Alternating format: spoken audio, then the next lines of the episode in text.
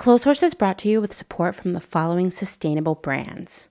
Selena Sanders, a social impact brand that specializes in upcycle clothing using only reclaimed vintage or thrifted materials from tea towels, linens, blankets, and quilts.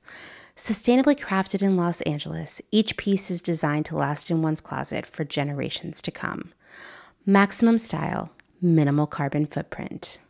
Picnic Wear, a slow fashion brand made by hand in New York City from vintage and deadstock textiles. Picnic Wear strives for minimal waste but maximum authenticity. Future vintage over future garbage. Find Picnic Wear on Instagram at Picnic Wear, and that's where, W E A R, and at www.picnicwear.com.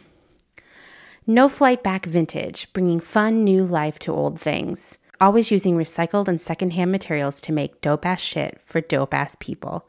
See more on Instagram at No Flight Back Vintage. Shift clothing out of beautiful Astoria, Oregon, with a focus on natural fibers, simple, hardworking designs, and putting fat people first. Discover more at shiftwheeler.com. Late to the party, creating one of a kind statement clothing from vintage, salvaged, and thrifted textiles. They hope to tap into the dreamy memories we all hold floral curtains, a childhood dress, the wallpaper in your best friend's rec room, all while creating modern, sustainable garments that you'll love wearing and have for years to come. Late to the Party is passionate about celebrating and preserving textiles, the memories they hold, and the stories they have yet to tell. Check them out on Instagram at Late to the Party People. Vino Vintage, based just outside of LA. We love the hunt of shopping secondhand because you never know what you might find. Catch us at flea markets around Southern California by following us on Instagram at vino.vintage so you don't miss our next event. Gabriella Antonis is a visual artist and an ethical trade fashion designer. But Gabriella is also a radical feminist micro business. She's the one woman band trying to help you understand why slow fashion is what the earth needs. The one woman band to help you build your own brand. She can take your fashion line from just a concept and do your sketches, pattern making, grading, sourcing, cutting, and sewing. The second option is for those who aren't trying to start a business and who just want ethical garments. Gabriella Antonis will create custom made to measure garments just for you. Her goal is to help one person of any size at a time, including beyond size 40. To inquire about this serendipitous intersectional offering of either concept, DM her on Instagram to book a consultation.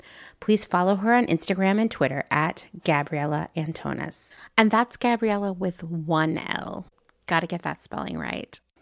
Dylan Page is an online clothing and lifestyle brand based out of St. Louis, Missouri. Our products are chosen with intention for the conscious community.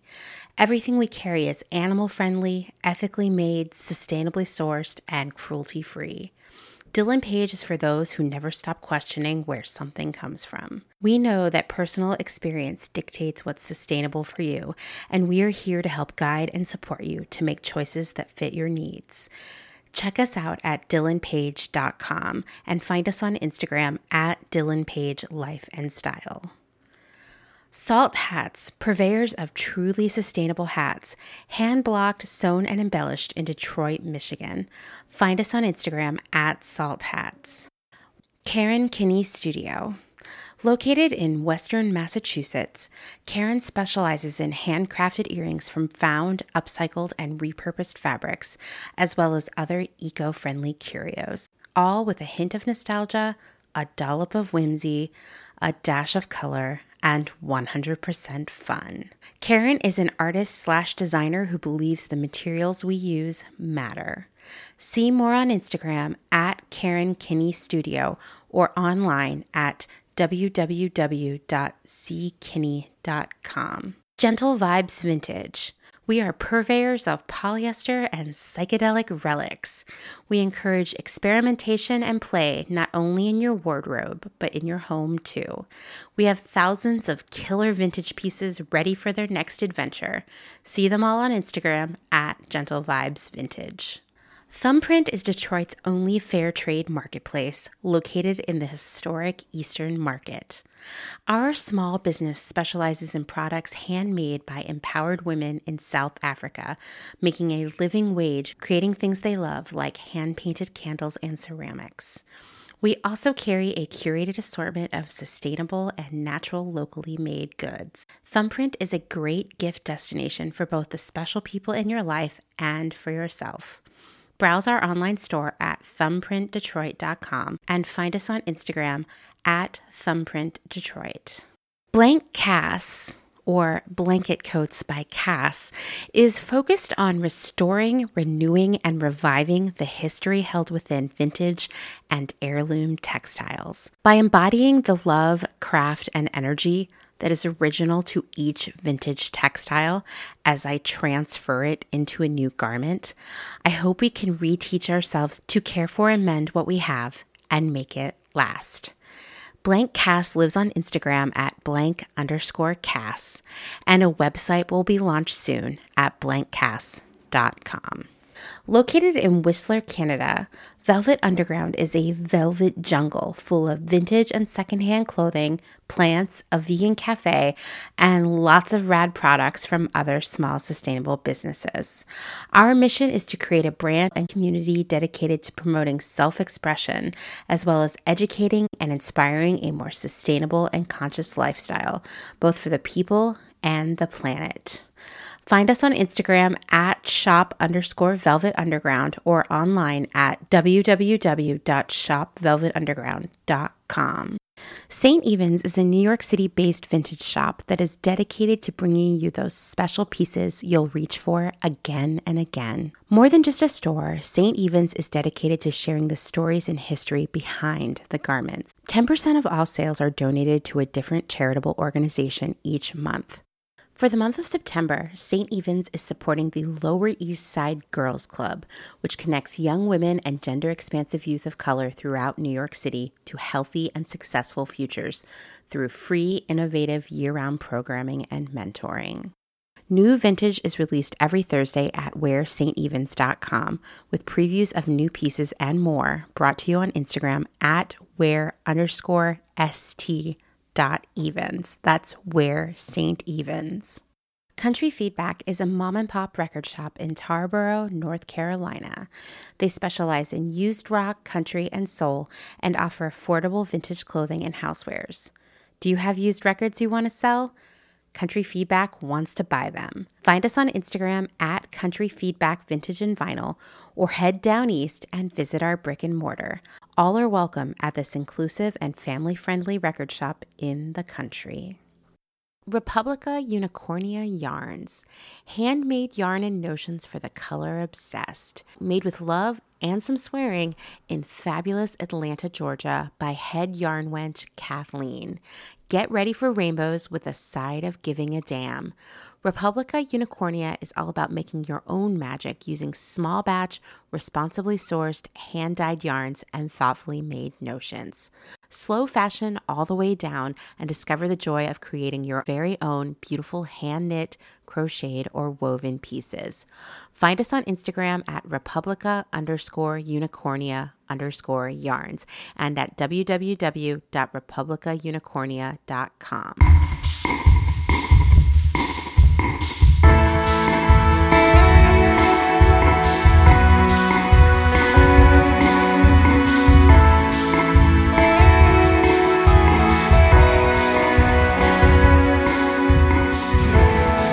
Welcome to Clotheshorse, the podcast that epically failed at making their own soap. Seriously, you'll hear all about it. It was a nightmare. Okay, maybe it was a nightmare. It was just really disappointing. I'm your host, Amanda, and this is episode 96. Today's guest is Melissa, the owner, operator, soap maker, candlestick maker, and all of the other things behind Vellum Street Soap Company. Yes, we're gonna talk about soap. We're gonna talk about skincare and packaging waste and fragrances, all the things you would expect. But we're also gonna talk about throwaway culture and food waste and so much more. This conversation went in so many interesting directions, and I'm so excited for you to hear it. Before we jump into that, I want to take a moment to thank some of the new supporters on Patreon. If you're unfamiliar with Patreon, it's a service that allows you to support my work while having access to exclusive episodes and content. To be honest, it's the only way I currently can be paid for my work on Clotheshorse. So, the support of all the rad listeners who have become patrons allows me to continue to work on Clotheshorse. I'm so grateful for their support because it gives me the opportunity to continue to create this work, which I love doing. And loving what you do for work is a rare and beautiful thing. You also might be surprised to hear that it does cost money to make a podcast, way more than you think it's going to be. Let me tell you, as a person who said, I think I'm going to start a podcast without doing any research. It's a surprising amount of money to make a podcast, especially a podcast that has good sound quality and all of that. We have to ship microphones around from guest to guest. Uh, there's recording and hosting costs, the website, subscriptions to various websites I use for research. It all adds up, and I'm so Grateful for all of you who help out with that. Here are some of the latest patrons. First is Adam Lohman, who unfortunately I couldn't stalk on the internet. In fact, all of the patrons I'm naming today, I could not stalk on the internet. Uh, Adam, I'm so grateful for your support. And I just want to say, in general, and this is my personal experience, people with the name Adam are usually pretty rad. So thank you so much, Adam. Next is Jana Maxwell. And I just want to say that Jana is one of my favorite names. Thank you for your support, Jana.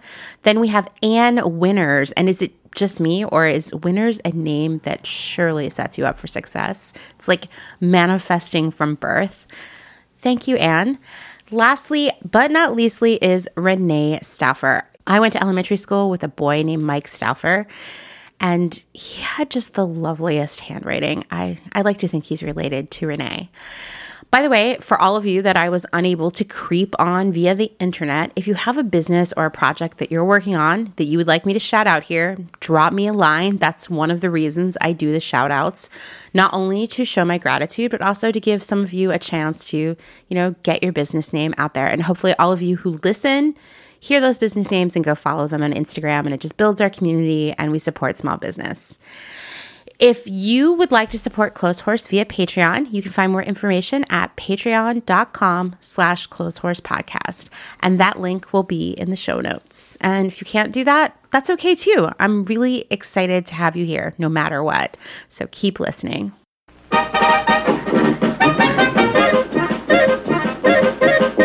She likes people, people like her who like people like Dial. Because Dial soap never lets perspiration odor come between friends. Ordinary soap leaves thousands of bacteria on your skin, sort of like this. And these are the cause of perspiration odor. Dial with AT7 removes most of these bacteria, not just from under arms, but all over. Dial protects you long after your daily bath. Never lets perspiration odor come between friends. She likes people, people like her, and people who like people like Dial. Good news for the soft sex. That's me. A new soap to help get you softer. A soap that's more like cream. New creamier Camay. Looks more like cream. Try it. Mmm, feels more like cream. It's the creamiest Camay ever made. New creamier Camay, the soap that's more like cream, helps get the soft sex softer. One of the great things about being the only person, other than Dustin, that works on Clothes Horse is that I can go on really weird journeys. I can follow one idea on my own and explore it via the podcast and Instagram and all the other ways I work on and research Clotheshorse. And sometimes it happens that a series of conversations with different guests helps me put it all together and see a bigger picture. And I'm having one of those moments right now here in September. Episodes moved around, new guests came into the mix, and my vision and my plan for the month shifted. And then a theme emerged, and that theme is nothing is disposable. No, It's not as catchy as hashtag trash month. What will be? It can only come once a year, trash month, you know? But it really nails everything we'll be breaking down this month and into October. Nothing is disposable. Even if it says that on the packaging, everything we buy and use from the food we eat, the clothing we wear, the furniture we sit on, the homes we live in, styrofoam plates, those plastic cups from Starbucks, all of it, it all required raw materials, energy, work, so much work, so many people's time and effort and skill and innovation to create this product that might be in our life for a very small period of time. None of it can just be thrown away lightly. We'll be exploring that a lot this month, and yes, we'll be talking about clothes, but we'll be talking about other aspects of throwaway culture too. This is another long episode. I mean, that's just how it happens sometimes. So pace yourself. I'm going to give you a little talk now about personal care products. Then we're going to listen to the conversation with Melissa. And then I'm going to end it all with just a little bit more information about essential oils. Sometimes you got to go long to tell the whole story. And I personally, I'm a completionist. I like to tell the whole story. Safeguard presents a real family portrait, the Vanderways. Tennis, golf, a unicycle. How do you manage this team? With this Safeguard deodorant soap. Mm, it's more than a deodorant soap. We all use it. The children, too? Certainly. Gives them a good start on their complexion. But how is it as a deodorant soap? The best. Gives us great deodorant protection. Think I'll try it. Come on, join our team. Safeguard, the perfect family soap. I've been obsessing for a while about doing more episodes about the impact of the beauty and personal care industry because I think it's an area of overconsumption, of waste, of rampant greenwashing that doesn't get the same kind of attention and criticism as the fast fashion industry. But it's a $500 billion business, meaning $500 billion worth of product sold every year, most of it packaged in plastic. The industry spends $25 billion each year on packaging alone. Yes, just the packaging. Packaging is possibly more important in the beauty and personal care industry than it is in any other industry because it's the packaging that makes you want to buy the product inside. It's not, in many cases, the product inside that matters to you. Mind blowing, I know, but when you take a step back and think about it, you're like, oh, yeah, I think you might be onto something there. 70% of that $25 billion worth of packaging ends up in landfills. Most of it's not recyclable because remember, a lot of plastic doesn't get recycled. A lot of it isn't recyclable in most places in the first place. When you think about all of this stuff that we're buying a ton of and ending up in landfills, it does start to make you think of fast fashion, doesn't it? And to be honest, in 2021, there are beauty brands that work like fast fashion, churning out new collections and collabs every week or two. I mean, I have told you many times, all the times I've gone to, you know, trend forecasting events or even just read trend reports that have come across my desk it, throughout my career. The past few years, Yes, they've been talking about sustainability a lot. They've also been talking about beauty. In fact, I would say in the last 5 to 6 years, you you probably will notice this now that you I say it. Lots of fast fashion brands saw beauty and personal care and fragrance, all of those things as a massive opportunity and they began to, you know, buy some outside brands but mostly create their own makeup, lotion, perfume, you know, you name it, using their own pack, you know, their own labeling, right? It's like private label versions. They created their own brands of beauty because it's a very high margin category, meaning it's very profitable. And as I'm going to talk about very briefly in this conversation with Melissa, there are so many companies out there who offer this private label beauty product service where basically you come to them with their your art, your inspiration, and they create the packaging for you. They design it to your specifications and they make the product for you. And so, really, you're not making beauty at all. Someone else is making it for you, but now you have it to sell. I mean, I've Zara sells cosmetics and beauty. H&M has been doing it for a long time. Forever 21, Urban Outfitters, all of the fast fashion retailers have gotten into the beauty and personal care game.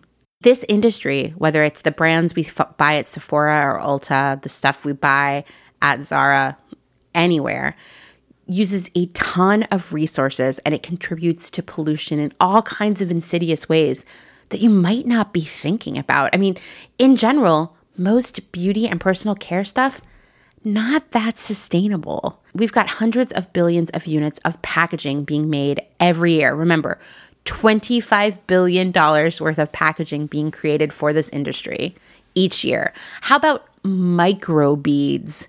You'll find those in exfoliating washes and shower gels. And microplastics like glitter, these things are finding their way into both the soil and the ocean and ultimately our, the food we eat and then our bodies. There's avobenzone, which is a chemical in sunscreens that has been proven to deplete coral reefs. There are these chemicals called volatile organic compounds. You might see them called VOCs that are in fragrances and hairsprays that contribute to smog and air pollution. The use of palm oil in 70% of cosmetics has led to massive deforestation as well as tons of abuse and exploitation of humans. The products and the, all that packaging are shipped all around the world, eating up a ton of energy and increasing the carbon footprint of the industry. And of course, we don't know anything about the supply chains for most of these products. How were the workers who made both the contents and the packaging paid and treated? We don't know. And we don't know what the environmental impact of all of that production was. And oh, yeah, let's not forget that a lot of products in 2021 are still tested on animals. It's kind of like, I, I don't know. I th- think of the bad impact of beauty and personal care on our planet and its people and its animals, its water, its air, all of those things is as a secret, right? And to be fair, I think that the impact of fashion has also been a secret for a long time. But of course, if you've been listening long enough to Clotheshorse, you're like, yeah, it's not a secret anymore, right? I think this beauty realm, it's still it's still a secret. And so that's a it's great for the industry that it's a secret because we can continue to buy and buy without thinking about it, without knowing the impact. An uneducated consumer in this area is the dream for that industry. I mean, fast fashion has been relying on that as well. The more people in our lives that we educate about the impact of fast fashion, the less that industry is allowed to grow, which is great. And I want us to start having these same sorts of conversations about beauty and personal care products. If you used just one unit each of shampoo, cream, like a lotion, soap, and toothpaste every month, you would have dis- discarded close to 500 pieces of plastic slash packaging in 10 years. But that's the basics. Like, where's the conditioner in there? Where's the sunscreen? Where's the face wash and the toner and all the serums? And I don't know. I can't even think of all the hair care products that are out there. It's such a massive spectrum. And we didn't even touch on cosmetics. I mean, this, what I just said, that 500 pieces of packaging, mostly plastic, in 10 years, that's one person using the bare minimum of grooming products, which I don't actually know anyone who uses just those four things, right? What about skin serums and sheet masks and mascara and hair oil and so on? Because in the era of the shelfie of buzzy Instagram friendly brands like Glossier and ColourPop, it's way too easy to buy way more than you will ever need. It's so easy to impulse shop and end up with lots of stuff you use or barely use. Sounds a lot like fast fashion, right? But unlike clothing, personal care products, skincare, and makeup, all of that becomes valueless the moment you open the packaging. No one wants that mascara you wore once, that eyeshadow that was just a little too wild for you, the 100th lipstick that you bought that was just a little too orange for your skin tone. But much like fast fashion, the packaging for these products, which I just want to mention again, is a copious amount of packaging, will live in the landfills for generations. Personal care products like makeup, hair care products, deodorants, perfumes, lotions, hair removal devices, and all the other products associated with that, hair dye. I don't know. I'm missing a ton of categories here. They are sold to us as necessities, as things we must have to exist in this society as a decent, upstanding person of things we must consume to remain attractive, to look younger, to be attractive to others, to succeed in work and friendships and social media, and even at our jobs. I'm not going to break down in this episode what is or is not essential to you from a personal care perspective, because that's an entirely personal choice. But we have to recognize that just as we've been told incorrectly that we need a new outfit for every date, party, wedding, or brunch, we've also been sold a lot of products and devices that we don't truly need. This realm of beauty, I'm just going to say it again, is so massive, so profitable. Of course, all the fast and fast fashion retailers had to jump on that too. Much as retailers have used the false promise of so called retail therapy to sell us more clothes, shoes, accessories, and throw pillows than we actually will ever need, the personal care industry has latched on to the very important, very valuable act of self care and turned it into a way to sell us more stuff we just don't need. And the great thing about a lot of these things is that they feel like a way to treat ourselves without breaking the bank. I can remember oh, so distinctly, I have so many memories of this. Sometimes I have dreams about this. There was a 24 hour Walgreens in my neighborhood in Portland. Sometimes, as a retail manager, I would have to clopen. All of you who work retail just cringed. You you know you know the pain of a clopen. For those of you who haven't had to do it, it means close the store, working till about 11 p.m., then be back at work to open the store around 7 a.m., 6 a.m., depends where you work. At this point, my babysitter, Cindy, who is still, uh, I was thinking about Cindy as I was working on this episode, still one of the most incredible people I have ever met. A person who was not required to care for me and Dylan in the way that she did, and yet she did. It's so magical. What an amazing person. Um, she would keep Dylan overnight on those occasions because dragging a toddler back and forth at those hours on my bike, it wasn't working well for anyone. Wasn't great for me. Dylan was a mess. Cindy was sort of like, you know, I'd rather not be up until midnight and get back up at six to see Dylan. Just keep keep the kid here. And so I would find myself on those nights biking by Walgreens at 11:30 just feeling exhausted, depressed about going to work in just a few hours. I would lock up my bike, I would walk the aisles of Walgreens looking for a little something to pick me up because remember, I didn't have very much money. Something that was under $5 maybe that would cheer me up. A conditioner packet, a wet and wild lipstick, perhaps and this would be pretty luxurious, a hot BOGO deal on Revlon eyeshadow. The little things, these little things that we treat ourselves with, they do mean something and we deserve them. But we also have to remember that these items are not disposable. We buy these things much in the same way we consume fast fashion because each purchase feels so hopeful. It offers a better future, better skin, better hair, better life, until abruptly we realize it does not. We tend to think of these things as a very temporary part of our lives. We'll use them until they're used up or dried out or neglected for long enough. Maybe they'll pile up in a drawer or a bin in our bathroom, and then when we're about to move to a new home, we'll toss them.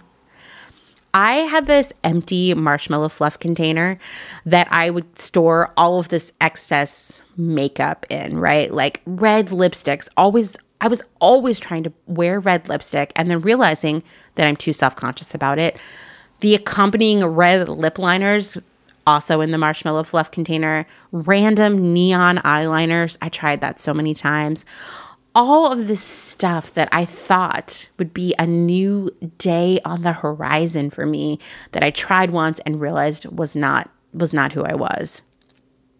I moved that plastic marshmallow fluff container full of sad makeup from apartment to apartment, all of it barely used and gradually, you know, drying up and solidifying.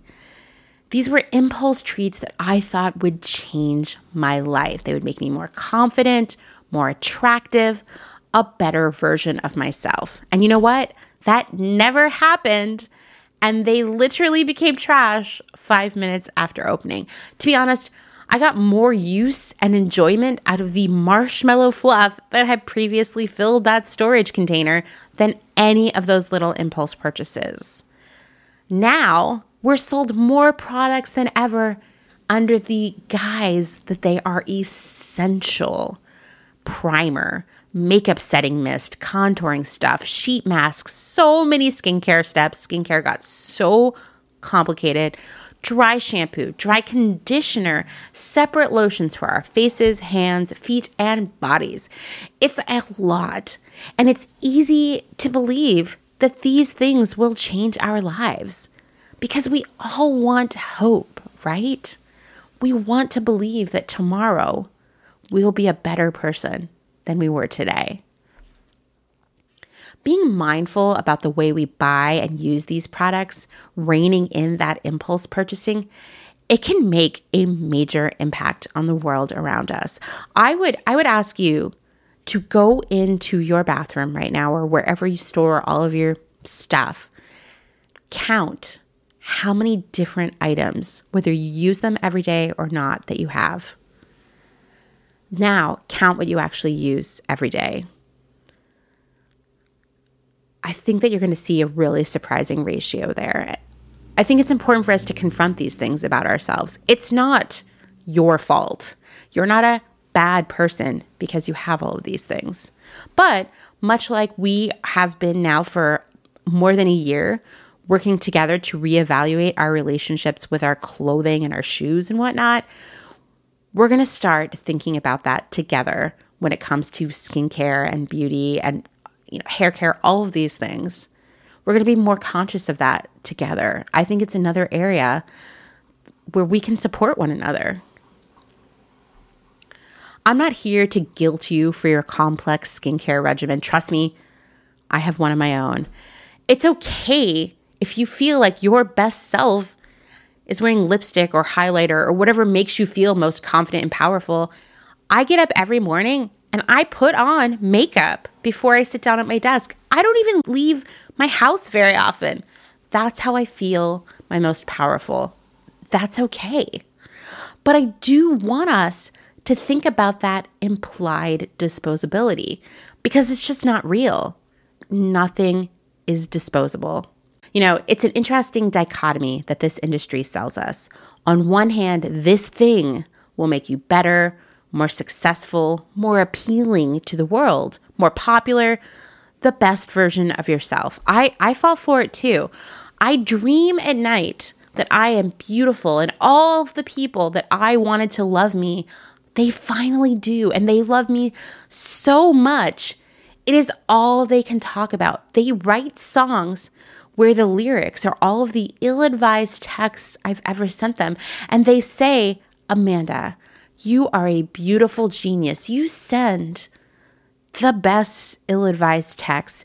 And I'm so grateful for them. And they get up on a stage where they declare all of this and perform these songs. And I look on from the audience with flawless skin and bouncy hair. And I'm nodding, yes, yes. I'm glad you've all finally figured it out. But then I wake up I look in the mirror and I realize that I'm not that glimmering perfect me that everyone loved in my dreams. And I look around my bathroom for that thing that might make me into that person. I want to hear what beauty blogs and makeup ads and Instagram influencers think will fix me. The product that will literally make my dreams a reality. We're sold this idea. We're sold the idea of this thing that will make it better. No, no, best for us. And at the same time, this magical product that can do all of these things, it's also totally disposable, totally a temporary thing that will be replaced in just a few weeks or a few months, whether we've used it completely or not. Nothing is disposable. That's my lecture for today. I'm not here to ruin things that are fun, to suck the joy out of life, or to ensure that both you and me never have a single moment of simple happiness in our lives. I'm just here to encourage us, all of us, myself included, to think about these things because we have to. We have to think about these things. I've had to have some tough conversations with myself about this. I'm also just going to mention again that I am dying for someone who works or worked in the cosmetics industry to please be a guest on this show. I've been trying for a year now to no avail. I have so many questions about makeup. If you know someone, send them my way. And if you don't, that's okay too. It's going to happen eventually.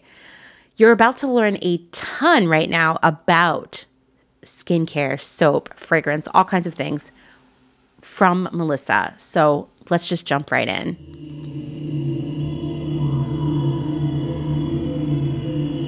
Why don't you introduce yourself to everyone? I already know who you are, but they don't. well, hello. Thank you, Amanda. Uh, I am Melissa Torrey. Um, I own a company called Vellum Street Soap Company, and we do soap, candles, skincare, a whole array of products um, that you use for your skin and in your house to feel good and smell good. Um, and we'll get into a little bit with why Vellum Street is different and not your typical soap or skincare or candle company. Um, but thanks for having me today. I'm excited. I am a big fan of your soap. Um, I also have so many questions about skincare and soap, and I have many strong feelings there, but you're an expert in a way that I'm not. So I'm excited talk about this. So I wanted to start. I know that you were not like you didn't crawl out of the womb with a bar of soap in your hand. And I did I'm, not. I'm guessing that when you were in like third grade, you weren't like doodling bars of soap in your notebook, like dreaming of the day you were going to make soap. So why don't you tell me about what you did before you made soap and kind of like how you got there? So yeah, definitely not. I am like joke all the time. Like I'm was the dirty kid. I like to play in the dirt and the mud and super outdoorsy. Uh, if you would have told me even 10 years ago, and I've had this business for five years, 10 years ago, seven years ago, that I would own a soap company, I would think you were crazy. Uh, so it's been a strange road, but I love it. And I love that I ended up here. Um, so I am initially I'm a high school dropout. I was in school, I was a smart kid, I got in tons of trouble, but I got really bored. Um, so I ended up quitting school and just starting to work. And I was one of those people that always just had two jobs. I was always working like crazy. And uh, I ended up, I worked a lot of retail for a long time and then ended up in the restaurant industry, bartending, waitressing, as many young high school dropout people do.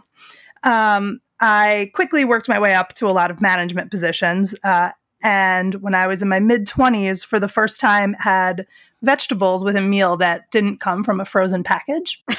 I understand this very well. That's how I grew up, right? We ate frozen broccoli with cheese and salad that came in a bag. Always cheese. I was definitely in like an adult before I had broccoli without cheese. Like I didn't even know that was something people did. Same, same here. I grew up eating like rice with sugar, broccoli with cheese all over. I didn't think you ate vegetables without some sort of sauce on them. Yeah. That's how I grew up. That was the 80s, you know, that's how we ate. Yeah, yeah, totally. um, and I never like I loved food, but I grew up I grew up in Jersey. I grew up eating pizza and bagels, and you know sometimes we would have that broccoli with cheese, Jolly Green Giant. And uh, mm-hmm. in my mid twenties, I'd moved to Philly when I was nineteen, and uh, in my like early twenties, I guess I started going out to eat at restaurants that were not pizza places. um, you know, where you sat down and actually ordered your meal. And I started eating vegetables and realizing that I liked food in a way that I never knew that I liked food before. um, and that fresh food was completely different than anything I had really been used to my entire life growing up. Uh, so it got me really interested in food. And so I started eating a lot more and being interested in where my food actually came from. I had never thought about that before. It wasn't, never thought about like, we went strawberry picking as a kid, but I, I didn't think of food overall as like where it came from and what farming meant and what food quality meant. Um, and that got me into cooking uh, I ended up a couple years after getting really into this, I ended up um, starting to bake uh, a lot and uh, selling just cookies and baked goods and things like that to coworkers, which led me to opening a bakery here in Philly uh, called Cookie Confidential. And this was back in 2010 and I used all organic and locally sourced products before it was like a super huge thing. Um, but all of our, even our flour came from Lancaster County, our butter, our dairy, everything. Um, most things came from within 100 miles of the bakery.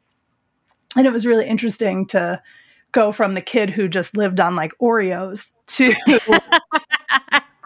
knowing like being at the farm where all of the ingredients that I was using to make things for somebody else came from.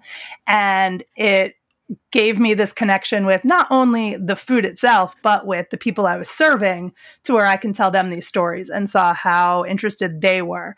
And also realized the difference in quality between between those ingredients, you know, uh, between mm-hmm. sugar you would buy like a five pound bag of domino sugar and the sugar that I would buy from these smaller farms that didn't bleach it and add other chemicals to it. Um, so even though I owned a boat bakery, I was very interested in food sustainability and nutrition, which is weird for a sugar peddler, but it's, you know, some, sometimes these things happen. Um, right. and I grew up, I grew up lower middle class. Like we never wanted for anything, but my grandmother grew up very poor. So it was a household where we saved everything and you've reused everything. You know, we had the can of bacon grease next to the stove. You didn't throw it away. That's what oh yeah, dude. Like, I mean, I still hoard that stuff. Not gonna lie. Me too. I was just joking this morning. I have two mason jars full of bacon grease and made bacon again. And I was like, we need to cook more because I have all this bacon grease. Totally, totally. Yeah. but uh so in the bakery, we just, you know, there's things that there's a lot of food waste in the restaurant world. And this was something I kept seeing no matter where I worked in other places and in my own restaurant. And there's so much that we're throwing away because you can't use it for, you know, uh, we did a lot of cookies with bacon in them, cookies and cupcakes. And so there was bacon grease all over. And I was like, mm-hmm. there's only so much I can use, or citrus peels, or um, different seeds and, and like stems of things, cherry stems. So at the same time, I was also struggling with a lot of skin issues. I, um, at 16, I was diagnosed with Lyme disease. Uh, turns out when I was in my 30s, I found out that was actually never the case. Uh, Great, so, I guess. Yeah, we won't we won't go into the long story of 20 years of misdiagnosis and being fed lots of different pharmaceuticals and antibiotics and medicines by doctors that were completely not for anything that I actually had. Um, well, you and I bonded over this when we were pre gaming. I told you how I went on a like decades long journey to find out what was really wrong with my stomach. And I remember one doctor specifically being like, Oh, you just need to be on birth control. Right. Which is what does birth control have to do with I know. I know.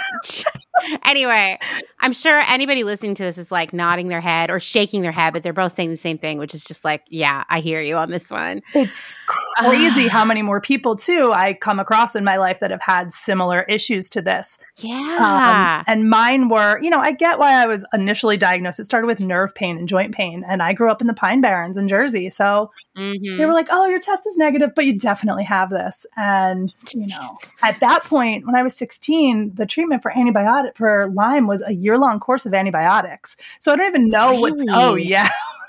so who knows what that even did to my system. Wow. Um, and to this day, we still don't know exactly what is wrong with me. It's an autoimmune condition that I can definitely keep in check a lot by what I eat. Um, so, but back at that time, I was a lot of it was showing itself externally. Um, and I had really bad psoriasis and eczema, and I would break out in hives all the time. And I just thought I was sensitive. I was one of those people that I was like, oh, I can only use Tide laundry detergent because my skin Right. is sensitive. I break out.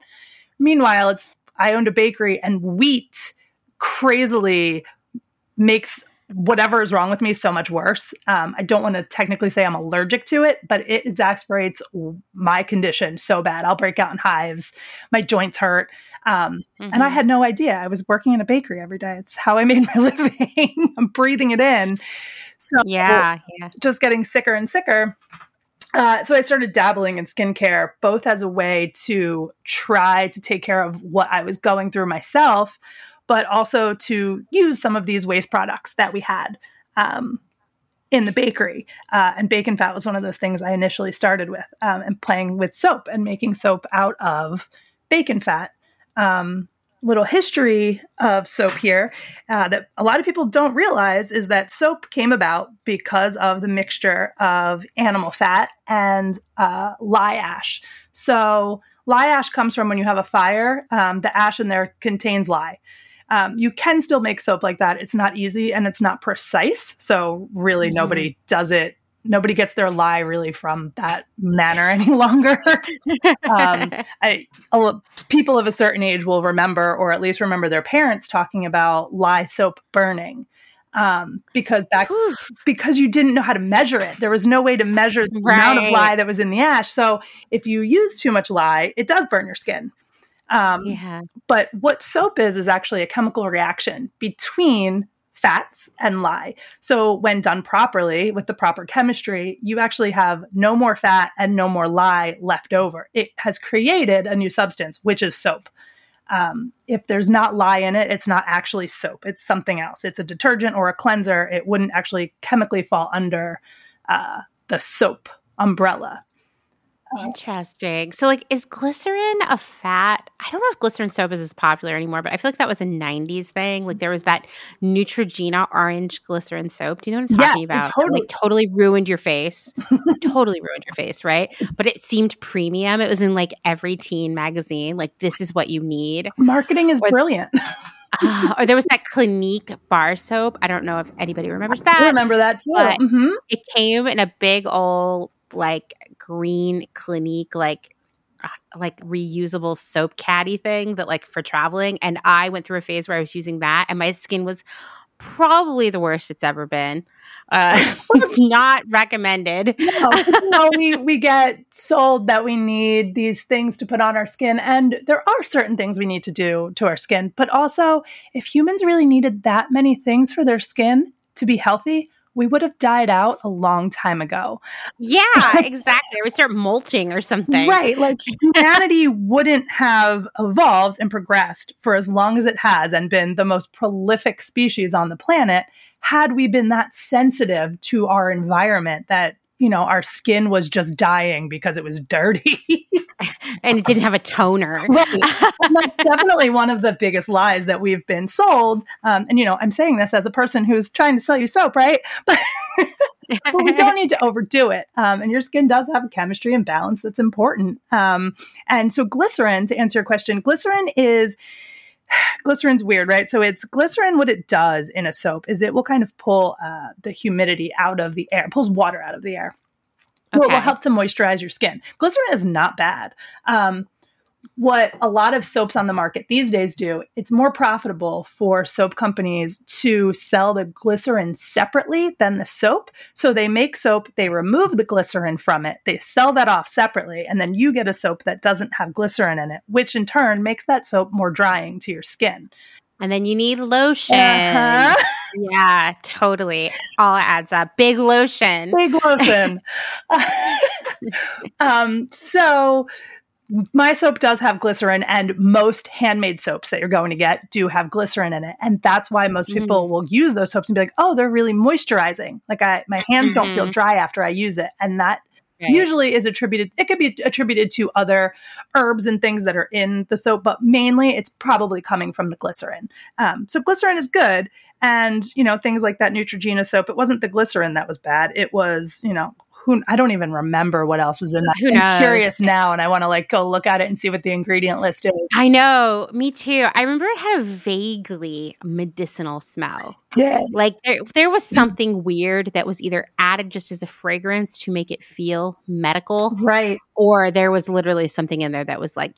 I remember it was really popular for a lot of like anti acne soaps and stuff when I was a kid to have like a, think it's called triclosan. That's what I was it. just going to say. I wonder if Yeah. triclosan, which is an antibacterial, which that was, you know, it's another thing that we've done to kind of there's there's a lot of debate in that world. Are antibacterial soaps good, or are you making stronger bugs and organisms by using these antibacterial soaps? And right. you know, you can find scientists and and research on both sides of the coin. I don't think anyone has a definitive answer, uh, but it you, you can you know anybody can do their own reading and, and find plenty of things to Yeah, either side. yeah, It's and I- hard. I mean, we don't use antibacterial soap in our house, um, not just because of the concern about that, but I have actually found I get this eczema on my hands from like hand washing and Mhm. dishwashing. And during the pandemic, of course, my hands have been, they're back on track, but like all the hand washing and the hand sanitizer, which I'm not a hand sanitizer person either for this reason. But uh, I find that the antibacterial ingredients actually exacerbate my eczema and I get these painful blisters all over my hands. Mhm. So I'm a strict, like normal soap kind of person. I am the same. I don't use antibacterial anything. I don't use hand sanitizers. Um, I, I had so many people. So throughout the pandemic, I was still uh, managing restaurants, and I just would see so much of my staff with horrible hands, like torn up and ripped up. And they're like, well, it's Oh. from hand sanitizer. And I was like, well, you realize you're actually making yourself more susceptible to any by having an open wound. Exactly. Yeah, And it's it's exactly. and it's we do the same thing to our face and our body. Like there are bacteria that live on us that we need. We do not do well without them. We have a symbiotic relationship yeah, with these things. And totally. When we sterilize ourselves and our environment and take away those good bacteria, we are much more susceptible to the bad bacteria. Um, your skin's a barrier. It's the biggest one you have. It's your best source against anything on the outside to protect you. And when you strip it of all the things that are supposed to be there, you're really giving yourself less of a chance to stay healthy. Yeah, yeah, totally. Um, so making soap. Okay, I'm going to tell you. I tried to make soap one time with my friend Mary, and it, was a disaster. It was the worst soap ever. Uh, there's so much artistry. I mean, there's science, but there's also artistry to it. Why don't you tell everyone? I'm curious, real quick though. What was your disaster? Did it look bad? Did it? Could you? Was it usable? I it was really sandy in Ooh. texture, like very very powdery Okay. ultimately and like not a, not a nice I, I assumed that using it would have just like immediately sucked any kind of moisture out of the skin so that the soap could continue to live. It was very sad. We were really excited. We had like been wanting to make soap for so long. We were like this is gonna be great. We're gonna make between the two of us enough soap for both of our families for a year. We're geniuses. We're saving so much money. And it was like horrible um just like not i was like maybe it's exfoliating soap. It was just Good so scrub. gross. It definitely burned a little when you used it like you said. Um so why don't you tell us a little bit about how to make soap because most people have never even had the the joy of epically failing at making soap either It's true. They haven't. Um, and it's really not that hard. The internet will scare you. So many people are very afraid of lye. And it's it's not that scary. If you've ever cooked with hot grease, like hot grease burns too. Be careful. Um, like it's not it's not true story. Yeah it's people get I've like read these things about how terrified and i'll read like instructional things and people are like scaring people. Like lye is not that scary. No you don't want to pour it on yourself but just be careful and pay attention to what you're doing and you're going to be fine. Um, so basic soap the the only two things you actually need to make soap are lye and oil. And water i'm sorry you need you need water as well. Okay. Um, so you would mix it, and you know you could get much more intense, like I do with with how I make it. But you you know there is chemistry involved, and there's a balance of how much water and how much lye and how much oil you use. but you basically mix those things together, and they will saponify. Saponification is the the process that happens when you make soap when you mix these chemicals together and it is literally turning into soap Um, it is leaving its life as lye and oil and becoming soap. Um, and depending on the oils that you use and the temperatures, for it to harden, it can take anywhere from moments to a couple of days. Uh, like if you make pure olive oil soap, a lot of times for those bars to actually get hard, it will take months. Um, for the process of saponification to finish and for the amount of water that you need to evaporate to actually leave the bar.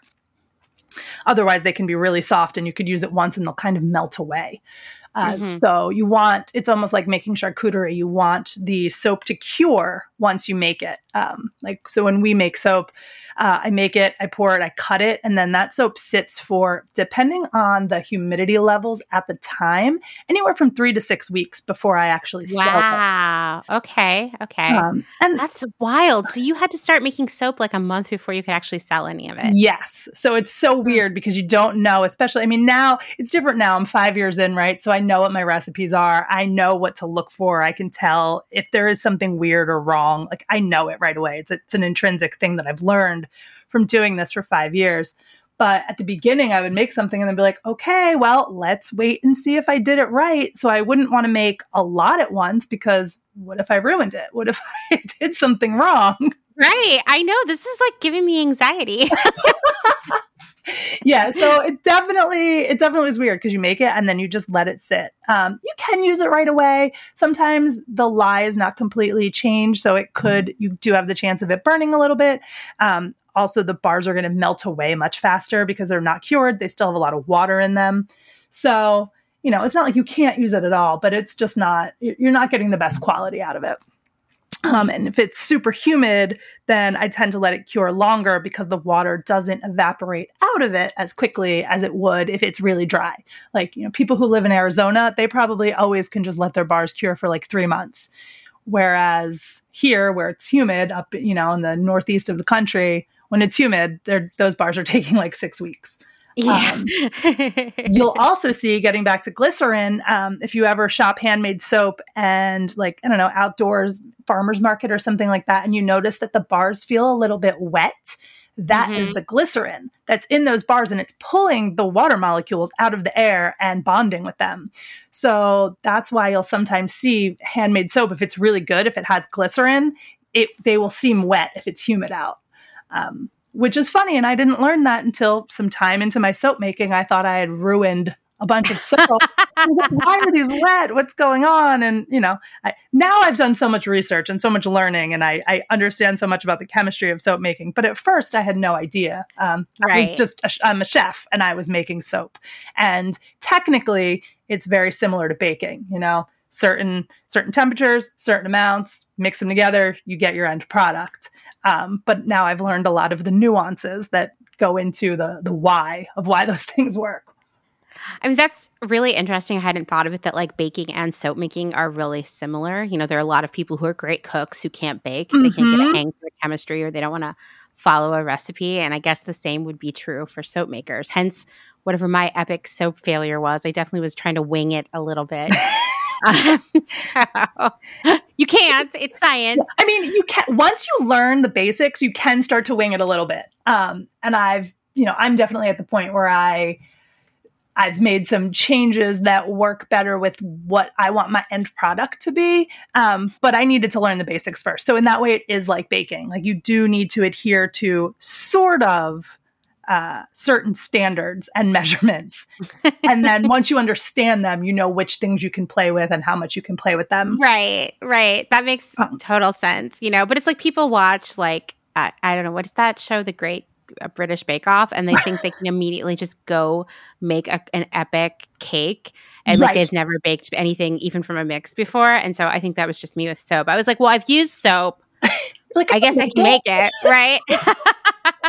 so another parallel to baking, well, food in general and soap is really like the kinds of ingredients you use. And I know that this is something that makes what you're doing really different because just like you were saying, like there's a difference between the big bag of Domino sugar and the sugar you were finding on farms. I'm sure it's the same thing with the kinds of ingredients you use for soap.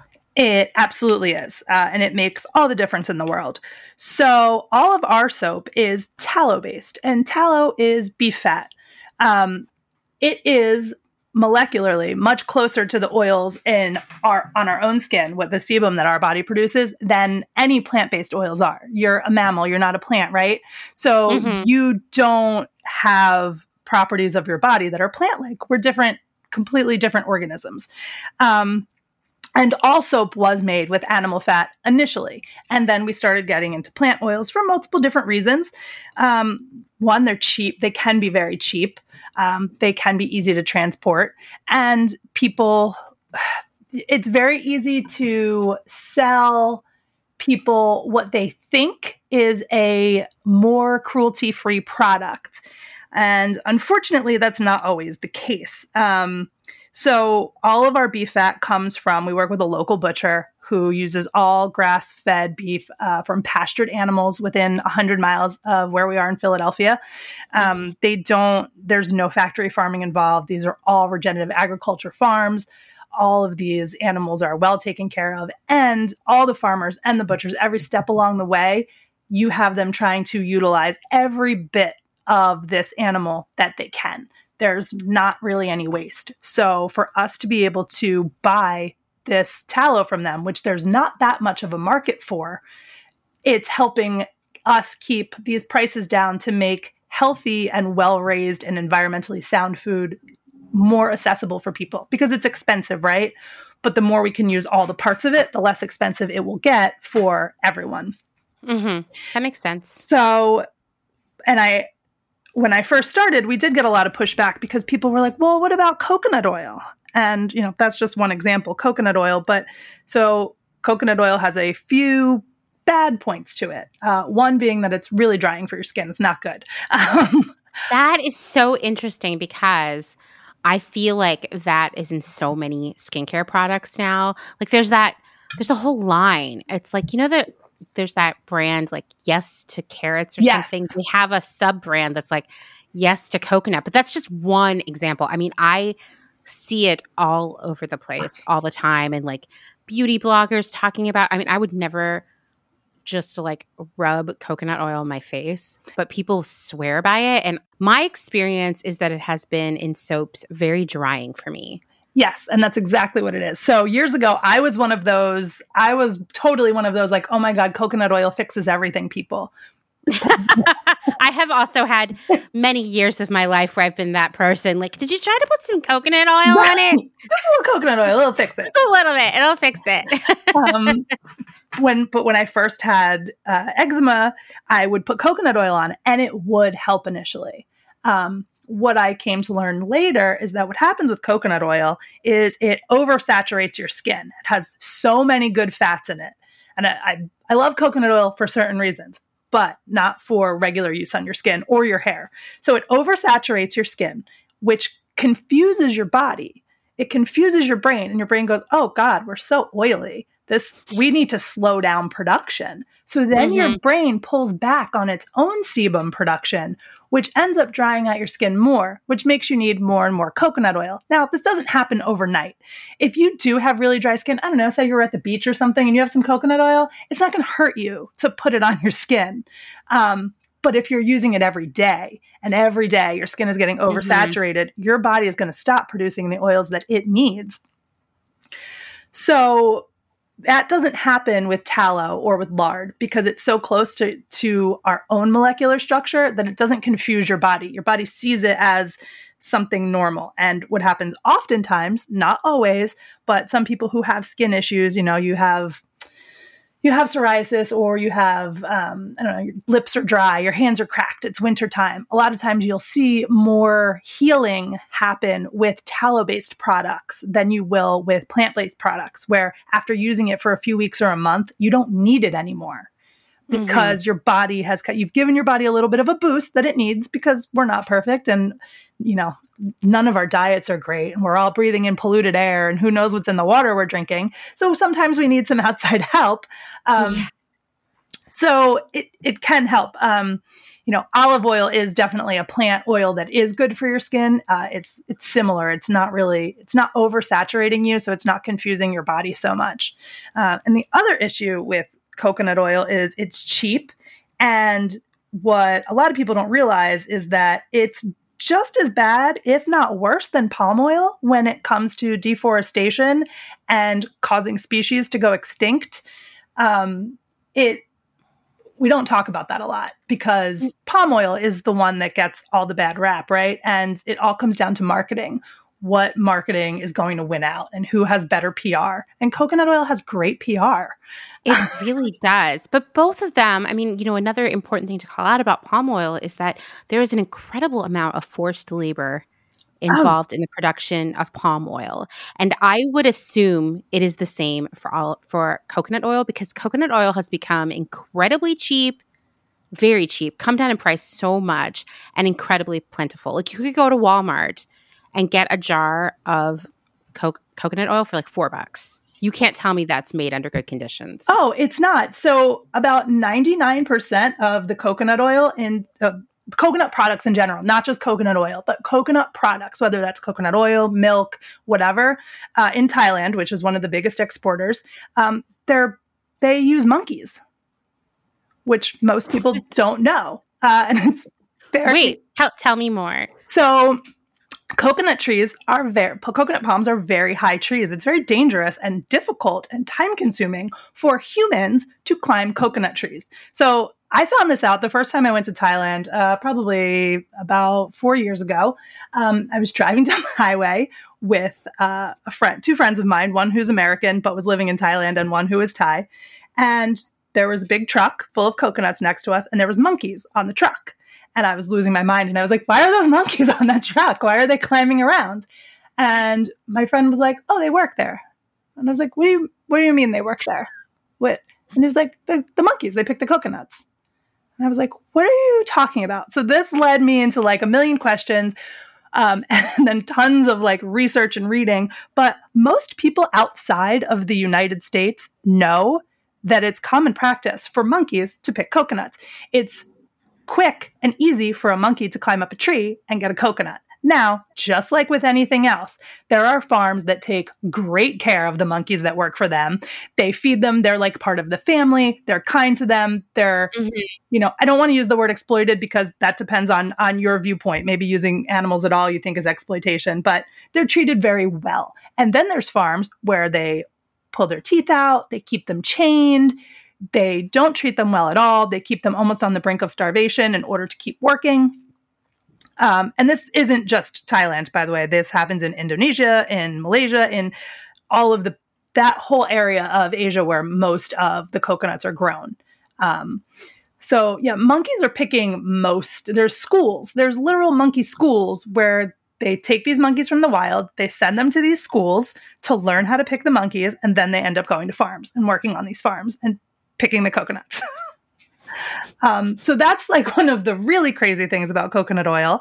Um, and then also there's all the deforestation that goes along with it, just like with palm oil. And there is all of the forced labor and cheap labor of the humans that are working there as well. Because, you know, when a large company comes in and decides to start farming coconut, the people around there, they work there or they don't have a choice. So mm-hmm. there's a yeah. you know, there's a whole bunch there that could be unpacked about that as well. So, you know, you know, anything that we're really getting in mass from too far outside of our immediate areas tends to have poor circumstances surrounding it, right?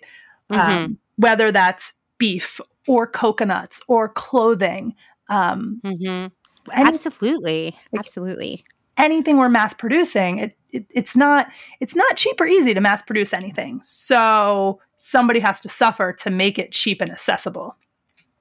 I mean, I think you just nailed it right there. Mass production is really what the problem is here. I mean, gosh, you can get canned tomatoes that were, you know, harvested using forced labor from China. Like this right doing anything on an epic scale becomes really all about profitability and squeezing out every last cent, which means messed up shit like this happens. You've got enslaved monkeys, enslaved people, people living under such poor conditions that they're I would question whether they're free in the first place anyway, mm-hmm. you know. And mm-hmm. I th- you know I think that it's unfortunate that we live in this time right now where it can become like paralyzing, overwhelming, excruciatingly painful to realize that so much of the stuff in our lives that we take for granted has these origins, you know? And I think sometimes it's like, okay, I'm going to put on my blinders, I'm going to cover my ears, I'm just going to ignore this and, you know, continue on. But I don't think that, yes, it's horrible to hear this stuff, to know this stuff, but I think it's the, knowing this is the beginning of making it better. So you hear that, like, maybe coconut oil is harvested under really sketchy, bad, exploitive circumstances. Maybe you start buying local soap Exactly. You know what I mean? That is made with ingredients that were harvested locally. Like these steps all add up. I think that our desire for as much stuff as possible, as conveniently as possible, has only allowed companies to become even more exploitative. I absolutely agree. Um, I am all about capitalism to a point, but it needs to be conscious capitalism. Yeah. Um, yeah. I, I like capitalism. I like that I can go have my own business and I can decide how to run it and that there is a venue out there for me to do that. Like that's part of capitalism. And I think that we need to stop making the word capitalism itself be so negative because it's not. It's how we use it. Right. Right. It's been distorted. Exactly. Uh, um, much like a lot of like, much like coconut oil has been distorted. Yes, and right. Like, yeah. Uh, and I think I, I, like capitalism in theory makes really perfect sense because it gives people the ability to exchange their skills for money, right? Mm-hmm. And it uh, it theoretically makes people compete with one another to create the best product, create the best innovation, right. to you know serve the customers the best. But unfortunately, somewhere along the line, it just went off the rails, and now it's just like it's just garbage stuff everywhere, you know? Because when you have when you have such varied parts of capitalism, right? You have like a small business like me who just literally started with, you know, nothing. And I was like, I'm just going to do this thing. And then you have giant corporations who start with billions of dollars and they get to kind of set the rules. Mm-hmm. because they have money. It's the same thing with any any large organization, right? Whether it's politics or capitalism or democracy, the people at the bottom don't really get to make an impact they have to all do something to make an impact. And that's hard, right? It's hard to have so many people even understand what the problem is on the same page to all make moves to impact the big players. Oh, absolutely. Because we're all so stuck just trying to survive that who has extra time? Right. To go out there and fight, right? Well, it's hard. And what's important to one person hard. isn't going to be important to the other person. Right. And that doesn't mean that those things aren't both equally important but we're stretched really thin, you know. So when you're and unfortunately that's is what capitalism comes down to and you know, it seems like just as a as a species, maybe we're not moral enough for capitalism. I mean, I think, you know, back when I had capitalism month, I think that was like February and was just like really doing all of this really heavy reading into it. That was what I ended with. I was like, in my mind, I was like, conclusion humans not ethical enough right. to do capitalism right. And I think that like long term, if we want to make the world a better place and alleviate a lot of the exploitation and suffering and destruction and waste, I mean, there are a lot of changes that we have to make, but one of them that will have major systemic effects is elevating small businesses and pulling our spending away from big companies. Yes. Like if Walmart is selling you a $4 jar of coconut oil and you're out there buying it and buying it and buying it, mm-hmm. then they mm-hmm. keep making it, keep making it, keep making it. And they know that their customer is more focused on what's cheap rather than what's better. Whereas if you bought coconut oil locally, I have no idea. This is a really bad metaphor. You're none right. of you are buying local coconut oil. But, you know, like if you started buying your coconut oil from someone who you knew who made it themselves, who made it locally, who was trying to build their own business and do things ethically and pay a living wage, that allows that company to grow, that business to grow and serve more people and offer better products and pay people living wages and have like an, a good impact on the world. Whereas if you just keep giving that $4 to Walmart, nothing changes. Exactly. Nothing gets better. That Walmart just makes more stuff to stock that shelf. And I'm not picking on anyone who only has four dollars to spend on coconut oil. Like, listen, I hear you. That is my life. Okay, right. But but think- But like these big companies didn't get big because poor people could only afford their stuff. That's the real talk, you know? It is for real. That's why I think it's really important for those of us who can afford to buy outside of those venues do.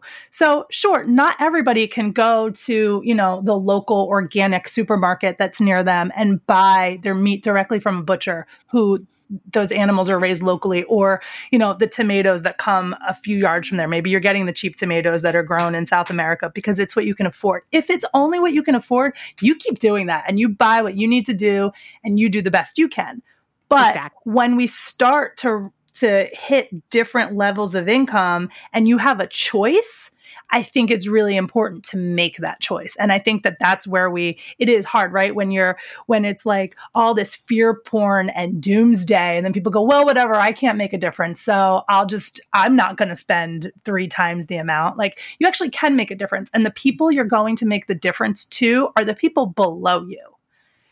100% like use that privilege, okay? Right. Because like I say this all the time, I'll say it again.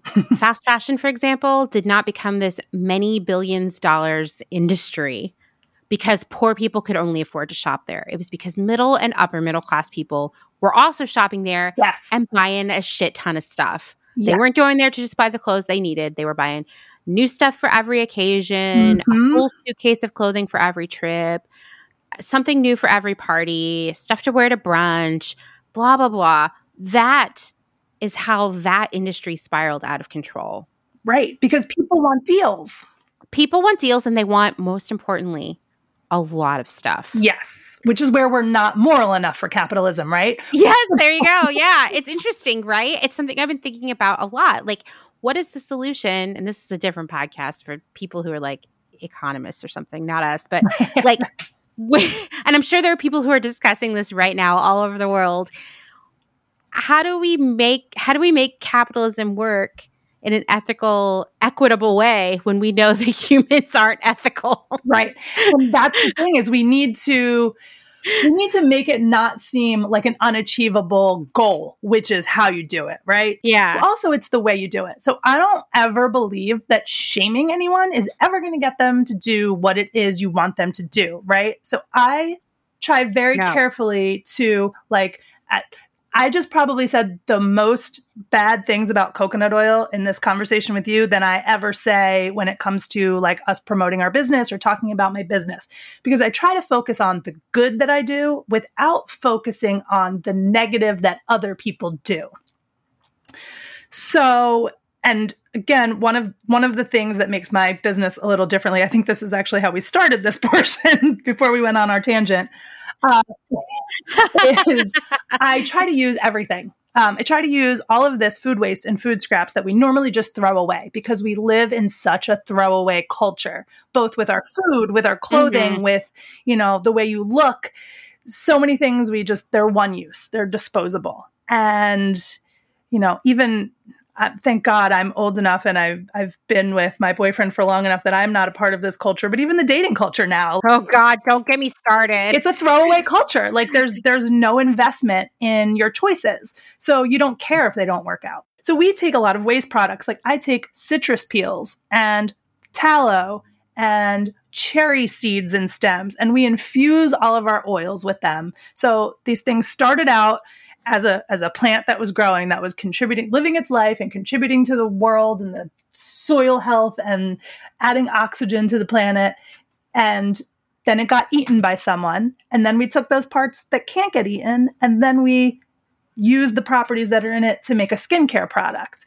And then maybe after that depending on exactly what happens it either stays in that bar of soap or if there's some things left over after that then it's going into a compost pile right it makes that bar of soap not mm-hmm. just something. When somebody knows that it makes that bar of soap that's not just something you don't think about. You get in your shower and you're like oh wow this was this was made. I try to really show what we do. Um, we just got like one of not ever had anything go viral but one of the closest things we had was a, a reel i did recently. Um, we got a bunch of orange peels from a local water ice maker who they use all fresh fruit in all their water ice got a ton. They scoop out the inside. They have no use for the outside peel. Well, I use blood orange in one of our most popular scents. And what I do is I collect those peels, I dehydrate them, and I chop them up and I p- run them through a food processor and they become a powder, which ends up going in to infuse the oils and as kind of like an exfoliating part of the puzzle in the bar of soap or and it also adds color because all of our colors i don't use any synthetic color or fragrances um, but so people being able to see that like oh i would normally like maybe i'm going to have somebody look at the orange that they eat a little differently and maybe be like, oh, you know what? Let me not just mm-hmm. throw this peel away. Maybe I can do something with it. But they're at least going to have more of a connection. I think it gives a little bit more value to our own lives, like us as people and as individuals, when we have more value in the things around us that we use. Um, I feel like I hear more and more from people that they they just like what's the meaning of life and they feel like their existence is empty and I think a lot of it is because of the throwaway culture we have. Mm, I love that. I mean, I don't love the throwaway culture, but I I think that you are onto something there. I mean, this is a conversation I have had with so many people, especially during the pandemic. Honestly, my birthday was yesterday, and I have been like crying for 24 hours about like, what does my life mean? Oh my God, happy birthday! thanks. Thanks. Uh, it was a shitty birthday, but uh, also just like, you know, what does it all mean? You know, like having like just a lot of crying episodes about like what what is my value to the world and what do I bring to it and what's the meaning of my life? And I'm, I mean, everybody is experiencing this, right? But it's interesting. Like you even talked about dating being a part of this throwaway culture. And it's like, yes, yes, because we're all shopping. I mean, not me, I'm married, but we're all mm-hmm. we're all shopping for everything. And thanks to the internet, right. I mean, I have don't get me wrong, there are about a million things I love about the internet, but there are also some that I see have changed our behavior. Yeah. And one is that we have infinite access to infinite everything, right? Right on our phones, yes. in our pocket. And so we're constantly shopping for what's next in terms of clothing and food and places to go and furniture in our houses and people we date. Right. Because yeah. we're hardwired for that, right? We're we're a, an animal that needs to always look for where is my food coming from? Where is my mate coming from? Where is my shelter coming from? So that's hardwired biologically in our brain. We're always going to search those things out. And unfortunately, in the day and age we live in now, which isn't that long in, in human history, our modern world where there's all of these, you know, shopping opportunities is very new. Um, and it's been exploited so much by marketing eh, because we're susceptible to it. And I think that that's what we need to realize. We need to realize that we're susceptible to these things and maybe, you know, give ourselves some sort of way to protect ourselves a little bit about it. And I'm not saying that people should just like go back to, you know, don't buy anything ever. Like, sure, buy things, but there's there's got to be a middle ground, right? There's got to be somewhere that you can buy some things that make you feel good, but not buying so many things because you're trying to make yourself totally, feel good. Totally. And I mean, this is a journey I've been on myself. If you want to talk about getting bombarded with marketing and things you should buy, try being a professional buyer because then right. you're getting bombarded with like 100 times that. Because I would be like, okay, I'm on social media and I'm seeing it there. And then like I'm getting emails from vendors of line sheets and other things they're trying to make and sell and they want me to buy for my job, but it makes me desire them as a person too. And then I'm going to meetings where I'm looking at sketches and new product that's coming and I want all of that. And like I'm seeing other stuff that people around me are wearing because work's like a fucking fashion show. And so now I want all their stuff too. And like it was like just bombarded with stuff all the time. And then wait a minute. Oh yeah. Uh, I don't need all that stuff, you know? right. But we're we're hardwired to want it, right? It's because never, never in the history of humanity has there been the abundance that totally. we have now. And I think that another thing that we need to realize about this is we do like so many people, right? You just see it everywhere, and I feel like no matter who you are, you have at least one friend, probably more, but at least one friend who just they they don't they feel empty. They feel there's all this depression, and it's I think it's because we have too much because none of those things mean anything to us. So there's not value in those small little parts of our everyday lives. Even just a hundred years ago, not even a hundred years ago, when my grandmother was a child, they they made their own clothes, and it wasn't because it was cool. It was because you there wasn't a place they were poor and lived in Right, the hills of right. North Carolina. There wasn't somewhere to go buy them. Like you didn't have the option, even if you had the money, you, you had to make them. And you had maybe one or two outfits. So those things you they you paid attention to them more, right? Because they are what you had and they meant Mhm, something. They mhm. protected you, right? Same thing with food. A lot of people grew their own food and I think that you're seeing this a lot more through the pandemic. A lot of people started gardens and it's giving them a different relationship with food. And I think that it's important to have a relationship with the things we use in our lives. Um, and that's not even to say you can't buy things. You can, sure. But what's your relationship with that thing? Buying things just to buy them, I think, is bad. But buying them because you know i don't know maybe you you met the seamstress who made that new dress and she had an impact on you and you think her work is beautiful and now every time you wear that you're going to think of that Mhm. person right so it gives you a tangible reality connection with the creation of this thing that you have um you know i don't think we're ever going to get over having things i think we're, we're always going to want that I mean, yeah, we're hunter gatherers, Right. right? That's that's how we're wired. I was thinking exactly when you were talking earlier, I was thinking about um, when I when I first moved to LA. I had a roommate who had two small children, and we actually were living quite a dream. We rented a house on the top of a hill in Highland Park, and we had chickens and we had a garden, which is kind of like a wild life to have in LA. And I remember yeah one of the kids, he was five, asking his mom, like, why are the chickens always eating? Why are they always thinking about eating? And she's like, that's how most animals are, except for humans. They're always just thinking about eating because that's how they stay alive. That's their primary focus. And she didn't get into reproduction, obviously, a young audience here. And that has stuck with me since then because I was like, you know, it's interesting. We no longer, for the most part, have to constantly search for food, but there was a time in our evolution when we did. And I feel like now that part of life isn't as hard all the time, or we don't have the ability, Oh, even if you can't afford groceries, it's really unlikely that you're going to be able to go out and like search for food in the park. Um, and so, you know, like we still, we don't get to hunt and gather in the way we used to. And I think that's why things are so important to us.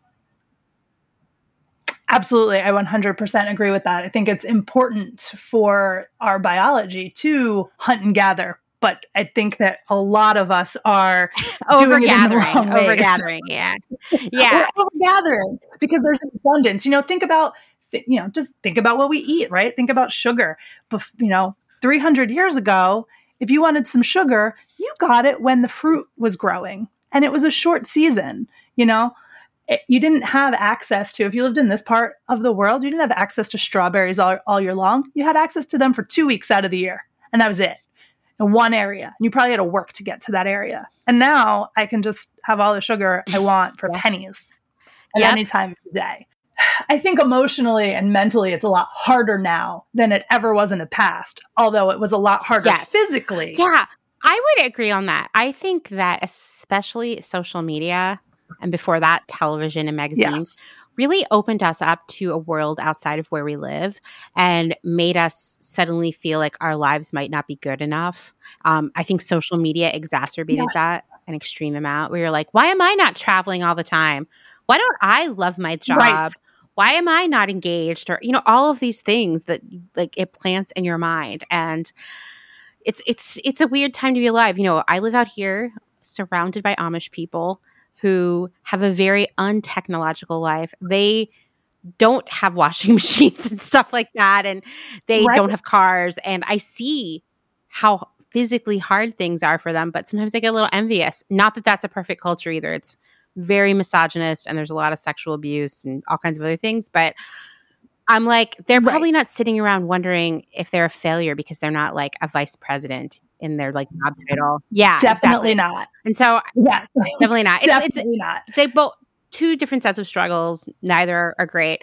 Yes. Um, speaking of things that we overconsume, though, uh, I wanted to talk about like the packaging for soap and personal care products as as a whole because they're a major contributor to plastic waste.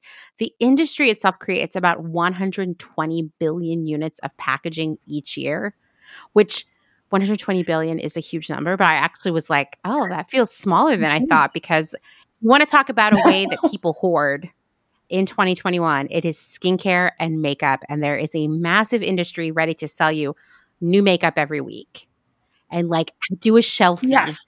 And all all of this stuff. So Mhm. one thing that I noticed about your business that made me really excited is that you use reused packaging. Yes. So I always from the beginning was no plastic. And that was mostly coming from the uh, health aspect of it. Um, even though a lot of plastic, so like everybody remembers like BPA, it's Mhm. bad for you, right? Like don't use BPA. It causes all of these birth defects and other issues. Well, the problem that never got gets really talked about after is so we got rid of a lot of BPA and a lot of packaging will now say BPA free but it has been replaced with and forgive me if I get the letters wrong, but I believe it's BPF and BPG, but I might be wrong about those. So they're similar plastics that weren't tested at all, but were created to replace BPA. And it seems like they may actually be Ah. worse than the BPA There's always a catch. there's always a catch. And, you know, we don't, because that knowledge and information doesn't get readily out to people, you have some scientists who are working on it. But unless you're reading scientific papers about this specific issue, you're not going to hear about it. So I've tried to, they even show that just, just from like, you know, processing food, the, the, chemicals from the plastics can leach into the food not even being like if there's a tube saying that's like feeding you know i don't know filling bottles of water Mhm. for example um, if it's a plastic tube just the water running through that tube can end up leaching into that water and you're getting it so even if you're getting a glass bottle of water if it's running through this plastic tube there's a chance that that water has Mhm. those chemicals in it so I've always been very against using any plastic packaging in anything I do. Um, and then the environmental impact, again, is a huge one as well. What are we doing with all Right. of this plastic? Because it's it's nobody's holding on to like a plastic package and reusing it because it's made so specifically for that product that it's hard oftentimes to even reuse that. Um, and we also know that most cities are really, really terrible at actually recycling Yes. anything. uh, if and it's you know p- part of it is people throw the wrong things into their recycling right away. Um, part of it is that the cities just don't have the money. Part of it is that the cities, some of the cities don't care. But even before we get to the recycling part of it, just the manufacturing. I know. Oh, of seriously. plastic. I think that's the thing is like I always talk about the delusion of recycling that we think like by like basically yes. and I think we can all admit to have at least at least at some point in our lives thought subconsciously or otherwise that when you put that container into the recycling bin it cancels out the use of that container that like it never happened oh, right like it's just- absolutely. it, it's a net zero situation there but it's it's not Right. because there was energy No. and materials used to make that container and in especially if it's plastic the odds of it being recycled are so low but if it is recycled there's more energy and more materials being used to make that back into something else it's when you figure that out it's it's it's a bummer right It is because you're like Can't win, "Shit, like, yeah. how did this? No, you're like I thought I was doing good, and this was this already caused so much damage before it even know, got to me. I know. Before it got into my house, it caused damage, and now I'm going to cause more damage by pushing it along yeah. into the world. Yeah, it's uh Um, it's quite uh it, it's terrible. I mean, I think that when we talk about like overconsumption, we think a lot about you know the actual item that we bought like and especially if we talk about like skincare or makeup we think about the contents but we don't think about the overconsumption Right. of packaging and like if you want to talk about an industry that goes super hard that prioritizes packaging almost over anything else that is Oh, like yeah. personal care and beauty products like i have done so much research into just like how and if you talk to anybody who works in this industry, if you buy, for example, an eyeshadow palette, the most expensive thing about that eyeshadow palette is the palette, not the contents. And I Absolutely. think we don't Mhm. think about the consumption of the packaging. Right. And so so many cosmetics and soaps and other things in that vein are you can you can just decide like you want a cosmetic line and there's giant companies who will you just decide on the packaging. They all make the same product. They just put it in different packaging. yeah. Like it's packaging is so much more what sells anything in the cosmetic industry than the actual product on the inside. It's packaging and then Mhm, marketing. But like if your package is sitting on a shelf and it's not eye catching, nobody's going to pick it up for the first time. Now, if it's good, they may rebuy it. But that first purchase is almost every time based on what it looks oh, like. yeah. We do judge a book by its cover. Totally. Where do you get your packaging? Our soap itself just gets wrapped in paper. Um, so that's it's compostable, backyard compostable, um, recyclable if you want. I compostable is always better. Mhm. Um, or you know, throw it in your fire pit. Doesn't need to go in your trash. it doesn't um, need to go on a car ride, you know? right like just keep it do something with it bury it in your backyard with paper Um, and if it were up to me i honestly wouldn't even package it but there are certain rules that Mhm. cover cosmetics i need to have ingredients listed i need to have certain things on there legally so i need to have some sort of label on it Which I Um, get. so- that makes sense. Like Yes. nobody's nobody's mad about that.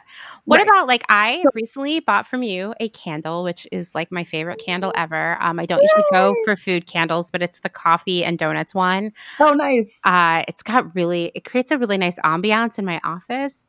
Um, so that came in a glass jar. Where do you get all your glassware? So all of our glass is previously used glass that was once headed for the trash.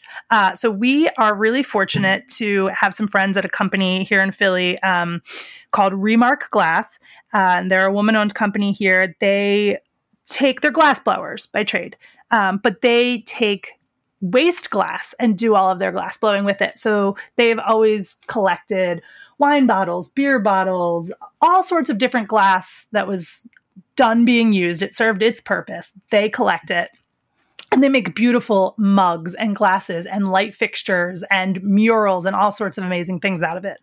Uh, when they and I met, we started talking about containers, and they started making the first thing that we ever made were um, I make a solid lotion, and they made my containers for that. So we basically took uh, beer bottles and they cut and polished them, and I fill them with our solid lotion and put a cork on top, and all of a sudden you have this piece of glass that was once headed for the trash or hopefully to be recycled um, that's now doesn't need any energy to live its next life other than the little bit of energy locally to cut and polish it. Mhm. Um, so that's what we started with. We've now, they have launched a nonprofit called Bottle Underground, and they, which has ramped up their collections from the public of glass. Um, so they have a lot more incoming glass before. So there's a lot more for me to choose from. So now what we try to do in order to limit the energy that gets put in, I try to find glass items that don't really need to be um, manipulated in any way for us to use them. So one of our most popular, did you get the small candle or the large candle? The small candle. So those jars are from uh, yogurt. There's a yogurt company that makes I knew it. it's a really huge company that I won't say their name because I don't actually think they're the most ethical company. Big No. Dairy, you know, I'm not the biggest fan, but the glass jar is great, right? So, and it works great for candles. So, tons of people eat them. So, that is what our candles go in. And then our larger candles, we actually just switched over. We were using um, liquor bottles and wine bottles, but we're now actually switching over to salsa jars because they Ah, so good one. many salsa jars. So that is going forward what all of our candle, our larger size candles will come in. Um, and nobody, most people don't realize just looking at them that it's a salsa jar because it doesn't have a label on it, right? You don't know that that's a yogurt jar because the label's off of it. No, I Um, totally didn't know that at all until I I know the yogurt that it is only, and Mm-hmm. I don't buy. I I'm a major hippie Just so everyone knows, I actually make my own yogurt. Nice. Uh, so I don't buy prepackaged yogurt, but I was at the grocery store last week and I walked by a display of that yogurt and I was like, why? Wait, what? I love it.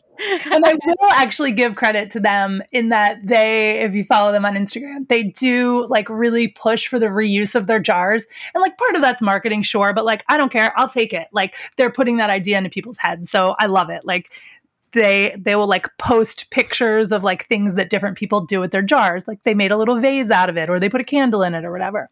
Yeah, Um, yeah. That actually, if you were like wanting to try to pour your own candles at home, this is like a great. Yes. That's a great idea. Or you know, like if you wanted to make your own yogurt and put it into little individual containers, that seems really extra. I ours is like in a big, humongous mason jar in the refrigerator. But right, but if, if you left the house ever, this is a good way to take it with you. exactly. yeah, so they're great jars. So that's now what we all of our glass is um 100% from so so the other thing with glass that another, a lot of people don't talk about is the carbon footprint of getting glass shipped. So there are not a lot of factories in the world that actually make and manufacture glass, and most of them are overseas, and many of them are in China. Uh, I don't know if you remember last year, if anybody remembers that all of a sudden, because everybody was canning, you couldn't get ball canning jars. Um, I know because I got swindled on the internet over ball jars. Okay, uh, they were sold out everywhere, and world. we, we use a lot of jars in this house. You know, like because we I make a lot of our own stuff. Like I make my own pickles and pickled onions Nice. and yogurt, all these things, right? And uh, we needed some more because we'd lost a few, and I went online to order them. They were sold out everywhere. I find a website called. It was seriously called like ballcanningjars.com that which should have sketched me out immediately. Like but i was like this is on the up and up. It looks just like it. I ordered some the next day literally literally the next day listening to npr and they're talking about how people are scamming people on the internet Oh, no. with ball jars and i'm like well that would never happen to me and then i was like shit and i went into my email and looked at the i paid with paypal for this transaction and i looked at the pay to email address and it was the classic scammy just a series of different random consonants Right. ah anyway What? two months later we get a package. I already like filed a ticket with paypal. I was like i want my money back. I got scammed. The package arrives. I had ordered two cases of jars. I got two jars. Two jars for 40 bucks guys. Oh my god. not not not ball jars. Right. so pissed. Off brand. off brand. Um anyway i will tell you out here in amish country where everybody is cannon like crazy uh there are other brands of jars Yes. uh, that are pretty decent. But even out here at like the Amish department store, it's called Goods, good place to get jars. Uh, they limit the number of jars you can buy because they're still they're still like in demand. So, so when I used to own my bakery, uh, we did our cupcakes in jars. We did cupcake jars, and I did a four ounce jar, like the little baby ones, and then an eight ounce jar, which is like the regular size jelly jar. Um, so I found out a couple years in, I was having a really hard time getting the four ounce jars, like right before the holidays, which are were our busiest times. And uh, also out by you in Lancaster County is Fillmore Jar, who I don't know if you're familiar with them, but they're like a warehouse wholesaler and they're awesome. But you can like the public can order from them too. So if you're ever looking for jars, super Oh, shout I'm out to Fillmore Jars. They're Bookmarking great. this, I'm bookmarking it right now because this is awesome. when you need a jar. You need a jar. Yeah. So I found out from them that most of these jars are made at a couple of factories in China. And the way it works is, you know, I, don't quote me on the exact times here because this was a long time ago and I don't remember. But say for like, you know, January and February, though that factory is producing four ounce jars and that is all they make. And they're not going to produce more of those jars until next January and February because March and April they produce the eight ounce jars. And then the next two months they produce the 16 ounce jars. And then those jars all get shipped over to America on, you know, boats and shipping containers. And once they're here, that's it until the next year. So the more people start a demand for this, a lot of times that demand can't be replenished until the following year because they're not they're not constantly being made. Huh. So that was an interesting thing I learned about glass back then. That's Um, so interesting. It makes sense though. You know, they must have the the month they were supposed to make the big like growler size bottles Mhm. must have been a month during the pandemic because all of the Amish farms out here that sell root beer are out of bottles. Well, and also so many more people were starting small businesses using things like this. Yeah. So the demand went up too. Yeah. Yeah. Um, but the other thing about glass that often gets overlooked because everybody wants to demonize plastic, which I do think plastic is bad, but it doesn't make glass the savior that a lot of people like to act that it is because we're shipping heavy ass glass mm-hmm. thousands and thousands of miles, which has a carbon footprint of its own. And we can't neglect to look at that. Glass is not always the more eco friendly option. So, and I, I don't know that there's always, there's never one answer, right? So, and I think that it's a, really a disservice to the public in general when anybody pretends to have an answer that they say is the best, most healthy answer.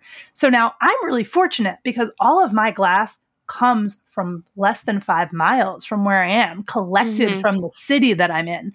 But if I were buying all of the glass that I use and having it shipped here, that's a different story. That changes my entire carbon footprint and that changes my contribution to buying, you know, new things even though they can be, you know, glass can be infinitely recycled, even not in its its form, but it can be melted down and used forever. It, it never loses Mhm. like you know paper you can only recycle so many times glass is infinite um, but so glass isn't always the best choice especially you know people who are not using recycled glass uh, or you know are in a place where maybe it's harder to get that shipped to them um, sometimes sometimes it might be better for them to use something else. Uh, but anyway for me i'm super lucky and fortunate that i work with remark and their nonprofit bottle underground and i get we get things that were literally just being thrown away and i get to give them a new life. And that was part of really what i wanted to do with vellum street was to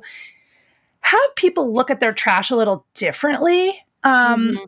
not like a lot of a lot of brands that use recycled and repurposed and are a little more organic and hippie which is you know what i am. They all not they're not all of them but a lot of them have a very similar look right? They're mm-hmm. they're craft paper and brown and white and there's not a lot of color. And i didn't want to that is great for a certain type of person but some people want to go buy a pink candle. That's what they want and they're not looking for the eco-friendly option right? So they're never going to buy the eco-friendly option if one doesn't exist. So i wanted mm-hmm. to create a product and create a company that if you're if you are interested in recycling or eco-friendly or ingredient quality i'm the one for you. But also I want to kind of be like this gateway company for people who aren't interested in that, but then use my product and fall in love with it. And then maybe that will get them thinking on a path of being a little more conscious about their purchases. Yeah, you know, I mean, I think you really hit the nail on the head there. I I belong to a bunch of Facebook groups. Some of them I'm like, I don't even know when I joined this Facebook group. um, but I go on Facebook a lot to look at yard sales. I love yard sales. Which and so. I'll, I'll see other stuff in my feed, and someone was posting from some other group that was for like girl bosses or something terrible. It was like, what do you think of when you hear the word sustainable fashion? And people were like, ugly hemp, neutral colored clothing that doesn't look good. And I was like, ah, that is though, like, Yep. there is a certain font, that brown Yes. A color scheme, a fragrance profile, all that stuff that we expect from more sustainable, more environmentally pro- friendly products. And the thing is, it doesn't have to be that way. No. for some reason, that's where everyone's gone. And I'm like excited when people break away from that. Yes. And I think that that's what's important. And I think that that's one of those things like getting back to like, how do we help people get out of this unethical capitalism? I feel like it's the people who are, if you care about something, I kind of feel like it's your responsibility to help spread the message of what you're doing. And again, I don't feel like shaming. You're never going to tell somebody like, "Oh, you're going to buy that that soap. Like that soap kills the dolphins. Well, you know what? They're not going to listen to you. Like now you just made them feel shitty and they feel like you're saying something bad to them. So why don't you give them an option of the thing they do want, but done in a better way? Mhm. That's how you're going to get people to be more conscious and accepting of these things because not everybody does. Some people just want a fun lip balm, you know? they don't. Yeah, totally, totally. Well, that is a good transition into something that I know gets you really riled up. is- let's talk a little bit about fragrances. Like, you know, just to use an example, which based on a recent Clotheshorse Instagram survey, um, we talked about everyone's all-time favorite Bath and Body Works fragrance. I, I mean, listen, we know. Just in case you haven't heard this before, all the fragrances at Bath and Body Works are like highly artificial and made in a lab, right? Um, Yes.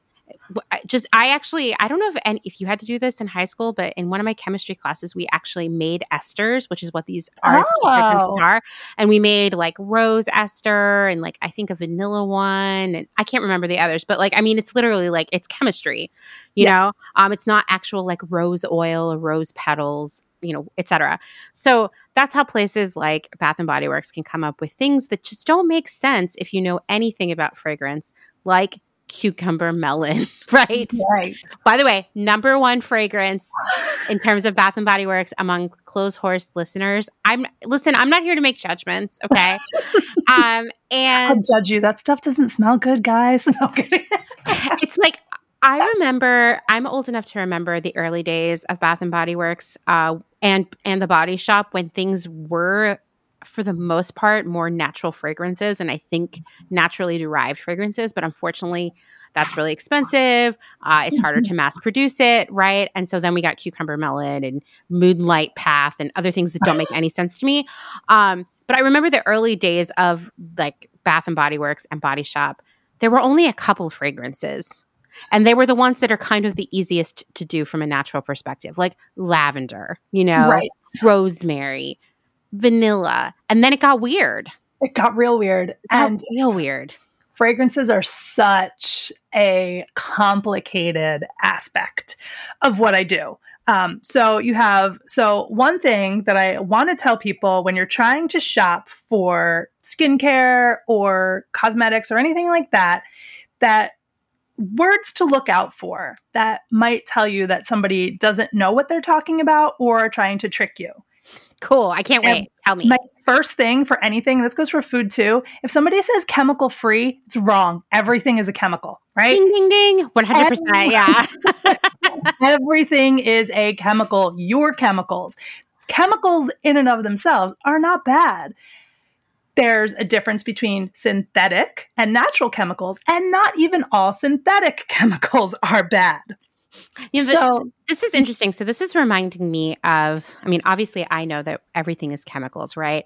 Right. Um, I did a post a while back about rayon, Mhm. and a lot of like a lot of toxic chemicals are involved in making rayon. And some dude showed up. I don't know if he's like number one rayon fan or what.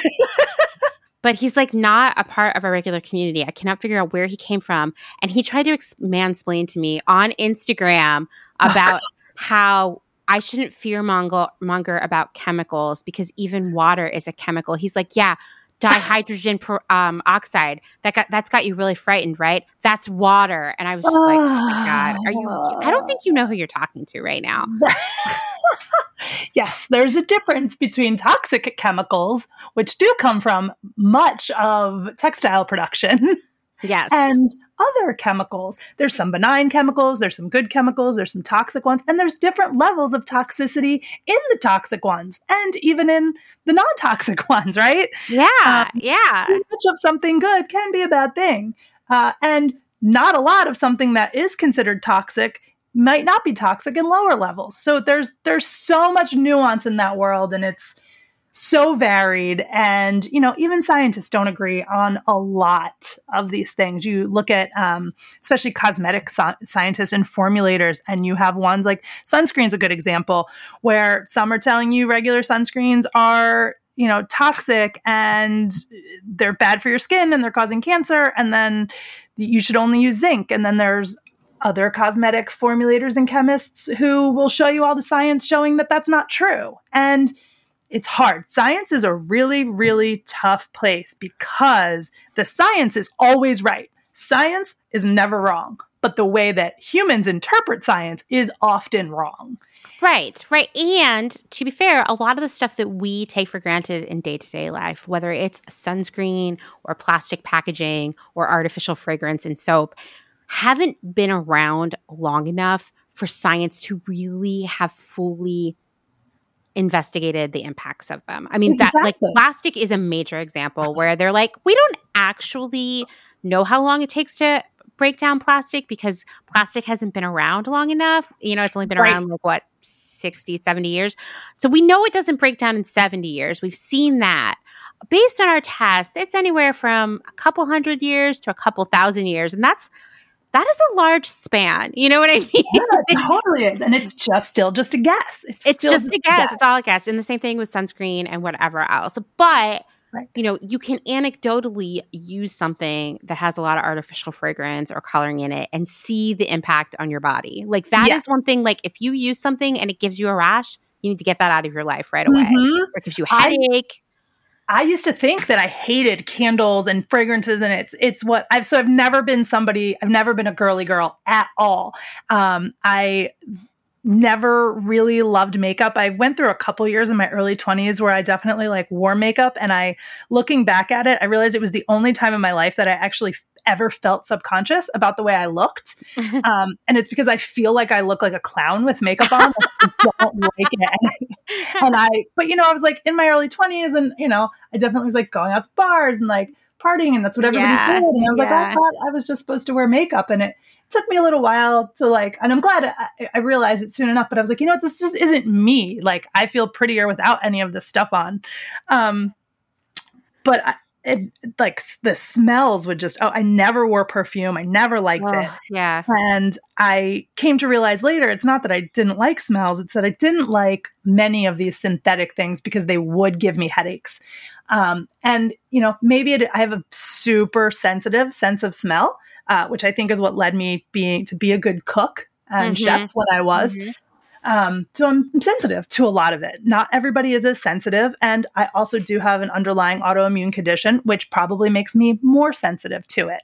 Um, but once I started getting involved with more natural fragrances, natural is another one of those words that surprise doesn't mean anything. Means There's nothing. No We're all natural. Yeah. Right. Yeah. It literally doesn't mean anything. Yeah. Um, so that's that's another tough word. It's hard to not say it, but it really doesn't mean anything. Yeah. Um, yeah. So I try very hard to use synthetic or plant derived. And even plant derived could be, depending on what you do to that plant, it could have absolutely no relation to the origin of that plant once it gets through all the chemical processes of, you know, steps to get it to where it needs to be to make that smell you want. Oh, and totally, um, and like also plant derived can be bad. Like cyanide is plant derived. you know, so it, it's not always like a good thing to be plant derived. But this is interesting because these are when I think about greenwashing in the like the beauty, cosmetic, personal care industry, you're hitting on all the ones: natural, chemical free. Uh, mm-hmm. Uh, plant derived. Plant derived. Soy is a huge one because soy so the thing with soy in candles uh, especially you see it a lot in candles and people talk like to talk about how eco-friendly that soy in candles is or skincare and the problem with soy is that the plant soy in order to get to a wax form it's uh-huh. not easy. It's not like you take beeswax from a beehive and it's beeswax and you use it, or tallow where you literally just heat it up and melt it and can use it. Soy needs to be treated, and most of the time that's with hexane, which is a chemical, and it doesn't need to be included because it's not an ingredient, it's a processing step. Ah. So a lot of times with things that are plant, like, sure, the plant itself isn't bad. And because the general public doesn't understand the processing steps to get these things from the field into your product, there that's lost on them and people don't know. And I'm all about part of me is like almost like I don't care. Everybody can do what you want, but nothing should be hidden. Like I don't like let people decide for themselves. And so when companies don't put that out there like treated with hexane so that someone buying that product can decide i'm okay with this or i'm not okay with that that's what bothers me um like you know there's a big argument with gmo food right like should we have it? Should we not have it? I don't know, have it, but let it be labeled so people can make that choice Totally. for themselves. Totally. That's, exactly. you know, Yeah. Yeah. And so if you love a cucumber melon, that's fine. Right. But I think it is important to realize that cucumber melon contains neither cucumber nor melon. Yes, that's the you should know what it is. Look, Yeah. I love Skittles. I try and eat really well. I love Skittles and like sour candy like that. Mhm. But I know it's not real food. And, there's no never fruit gonna- in it. No, I'm never going to pretend it's real food. And I'm never going to try and convince somebody else it's real food. And I'm never going to think it's healthy. So when it's a, a choice that I make, I'm making it knowing I'm like doing something terrible to my body. And I acknowledge that. Like, this is awful for me. And I'm making the choice that I want to enjoy it anyway. Yeah. That's yeah. fine. That's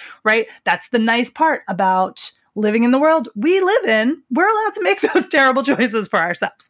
Um, but yeah, so cucumber melon it, and a lot of those things are chemically created and there's a lot of negative toxic chemicals that it seems like can lead to cancer you have a lot of phthalates and things like that that seem to be endocrine disruptors um, again there's a lot of science on this topic and even the scientists can't agree on it so i'm not going to pretend that i definitively know Mhm. but what I do know is that that's just not a risk. I don't I don't need that in my life and it doesn't do anything for me in a positive way. So I'm going to choose to exclude it.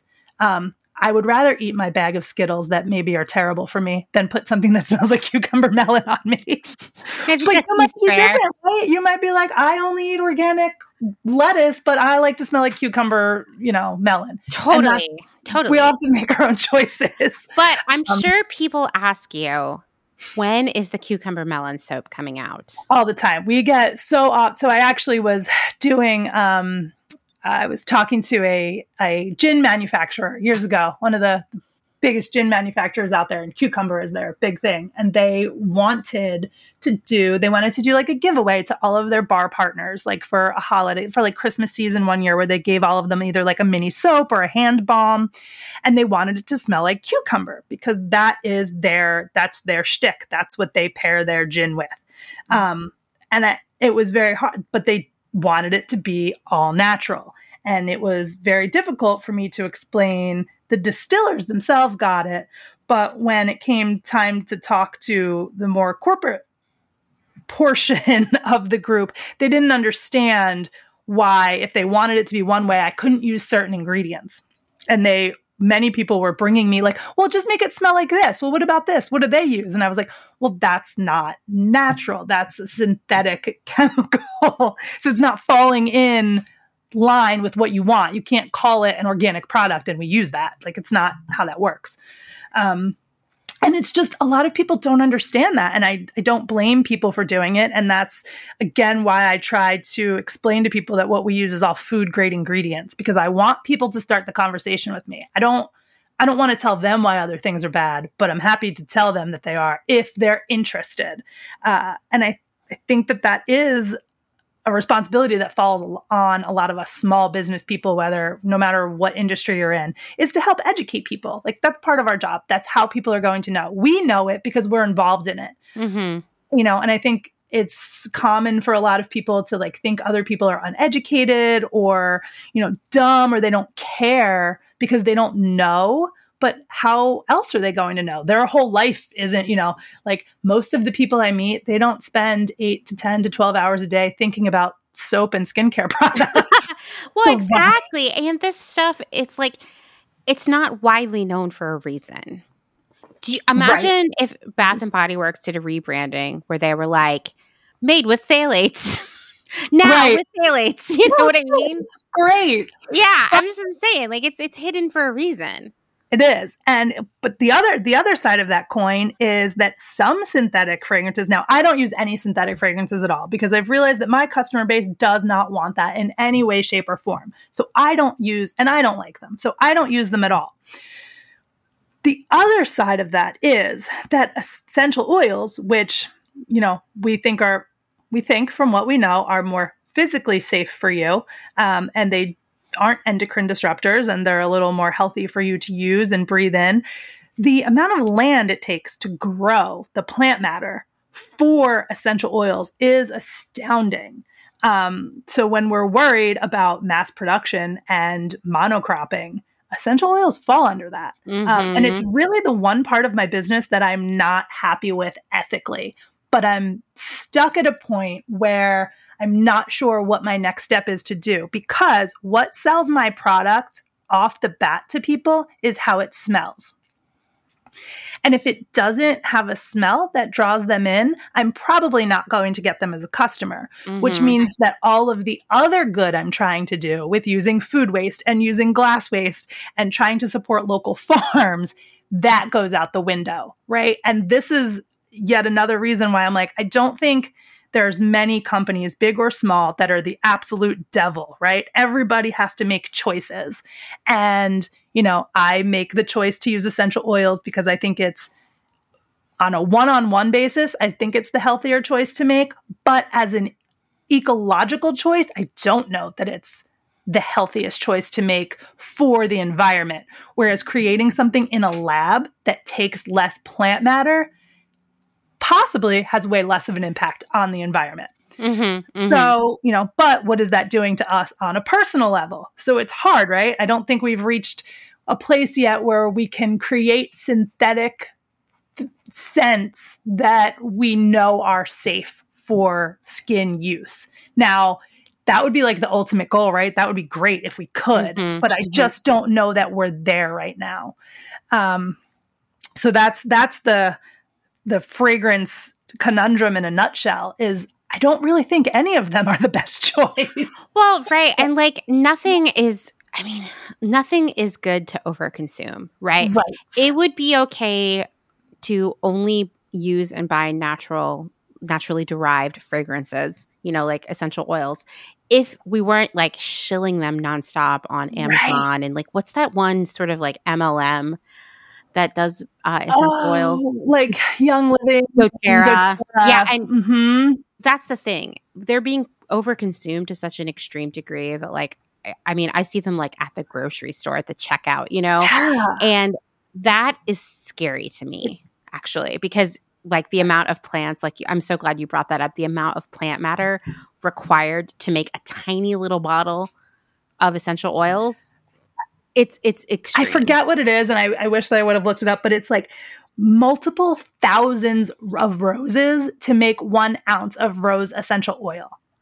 Thousands of roses, like to make one ounce. Now, how gross is that? That is gross. Right. And we don't, because people don't know this, they can't make those decisions. Like, I look at, while I try and have my products at like a, like a, a kind of median price, I want people to look at them as a luxury product. I don't want, they're consumables and sure, they're going to wear out, but I don't want them to be something that people are just using as a consumable. I want them to think about what goes into that product when it's made and not just my product. I want them to think that in I'm, I'm hoping that by using my product that translates into other things they buy so that we can become more aware of how much weight. You just think oh it's a bar of soap right? What whatever i need it. Like it's soap. I'll just buy this nice soap. But like there was a lot that's environmentally impactful that went into that bar of soap. Mhm, so and i mhm. just i just think that those are it's a way we have to start training ourselves to think if we want to have any impact on what goes on in the future of you know our ecological impact on the land we live in Absolutely. Absolutely. Just so much more thoughtful consumption. Like make a bar of soap last, get a soap dish. You know what I mean? Like just all these things, like honoring the work and the resources that went into everything you use. right and it's there's a um there's another philly soap maker who i love and her um golden water. She's great. And like her whole brand is and we're very different in what we make. Like we're very different companies but like her tagline is like the luxury is you. And i'm like i want people like i love that that she is like you know get this for yourself do something good for yourself but like pay attention to it like know what it is that you're doing it's not just a Yeah. thing like think about yourself for five minutes while you're washing your hands like take care of yourself like that's what it's there for and i think the better we can take care of ourselves the better we're going to take care of the things around us um Yeah, I think a lot of it really, that. you know, I think a lot of it does really start with our. So you're not gonna like save the world when you're eating, you know, pizza fries and like swiping left on Tinder all night. You're not, Although now that you said pizza fries, not I my stomach did growl a little bit. Delicious because they are. Food is my weakness, and like junk. Like I love all food. I love junk food. I like really good food. so I understand eating garbage. Like I, it is like crappy candy is like a complete, complete I mean, weakness for me. it's it's popular for a reason. Right. You know, like I, this is a conversation we have a lot in our house because you know, like my husband and I, we're hipsters and you know, aging hipsters or whatever, and he definitely is that kind of hipster who's like. Kids these days, you know, they don't, they don't, the music sucks or whatever. But uh, I'm like, well, the thing is, like, everything that's popular is popular for a reason. Right. You got to take a step back, and it can be pretty enjoyable. And when you're like a grouchy hipster, that's a really tough concession. Yeah, you know it's Um, true. so- it's it's true um well you know one last thing i just wanted to ask you uh, before we wrap things up here um what's the soap fragrance that people ask you for the most often Oh, the most. So we get weird, we get weird ones. Like I get people who ask me for, I do get like a melon or a cucumber. We get that a lot. Um, I do get, um, oh, this is such a tough one. Uh, I have a lot of people that ask for amber scent, which is weird because I don't understand what an, a stone would smell like. Um, Okay, that's interesting because I have a lot of friends who love an amber note in a fragrance. Um, and I too have always been confused by that, but it is like a fragrance that people know, yes. which it's obviously synthetic, right? Because like they're like, yeah, you can soak amber, a piece of amber, the rock in like water or oil as long as you want, and nothing's Right, nothing's coming out of it. Um, and yeah, It's such a weird It one. is, and I feel like somebody, you know, some one of these large companies made it up at some point, and like now, if you look it up and you read it, like people will be like, "Oh, amber is a blend of these oils," but th- that's a very new thing. Like before, it was a Mhm. synthetic created thing. Um, we also get asked for linen. Like, do you have anything that smells like linen or cotton? And I'm like, What do, you, what do you think I'm? What essential oil do you think I'm squeezing out of that piece of cotton? Oh my gosh, that is so funny. But that's another one that's really mass produced. And my mind immediately went to like, oh, you want like BO or something? and let me think of how like my cat Brenda, if I ever leave any laundry on the ground and it's like a, a shirt or a dress, Mhm. she will rub her face in the armpits of that garment for like hours, just ecstatically. Um, so she would like a soap that smells like my armpits, apparently, which might be linen. I don't Well, know. you know, there's like there's a reason that animals like to smell. Like we've gotten so, and again, I'm a soap maker. This is what I do. It's how I make my money. It's how I eat and live and keep a roof over my head. But we have sterilized so much of our world that people are afraid of what natural smells are and like their own natural smells. Like there's a reason that animals like your cat Brenda loves to rub on your clothes because it smells like you. She knows you and there's nothing wrong Mhm. with that smell. Like there's there and there could be something wrong with it if there's something wrong with you internally, right? So it's we cover up a Mhm. lot of these smells with all of these synthetic chemicals and then we can't even tell that there's something there's a reason we can smell things. And part of that is to know what to eat and where to go but also it can tell us things about our own body. So when we don't have access to how we smell ourselves or how our partner smells or the people around us we're setting our we're putting ourselves at a disadvantage because we're covering it up. So we can't we're not getting those cues those biological cues that we're built to understand and know um, that maybe we can get an early warning sign that something's not right. Maybe you're getting sick. Maybe you need to change your diet. Maybe you need to rest a little bit. Like you you do notice like i don't use deodorant and i don't shower every day. Um, one i think it's a huge waste of water and i think it's really unhealthy for your skin. Um, to hot water is bad for your skin too. So it's showering daily and like killing all of the good bacteria on you is just it's it ta- where it takes its, it takes a toll on your skin. Um, so i try not to every day. Um, but yeah our our sense and our natural sense and our senses uh, according to those scents are very important. And I think that, you know, luckily animals, I used to have a dog that loved to stick his face when I got home from work in my sneakers. He would go crazy rubbing all over them. And it's because that's a smell that smells good to them. Like they they're either marking it with their scent or they're getting your scent on them so they feel protected. Um, Mm-hmm, mm-hmm. so it's it's good. I don't think being too too clean and too removed from the natural world is in our best interest. I mean, I agreed. I think we've all learned a lot during the pandemic about, I mean, at least I hope, about how much over the top washing and grooming we were doing. yes.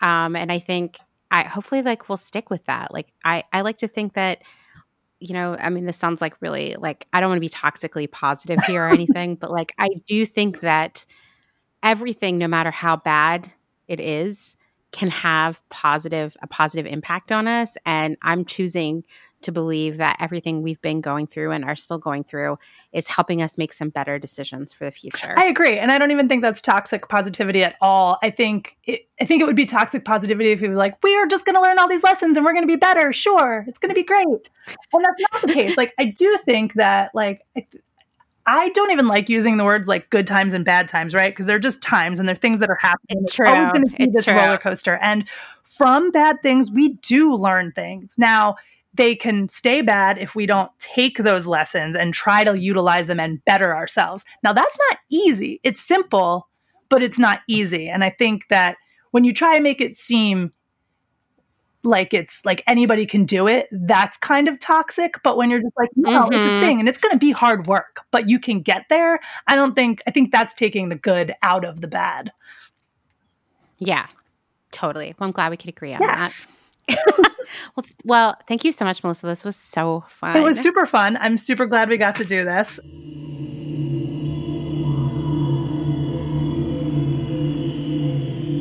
Thank you again to Melissa for stopping by to share her expertise with us today. I learned so much from her. It set set me off on a reading frenzy.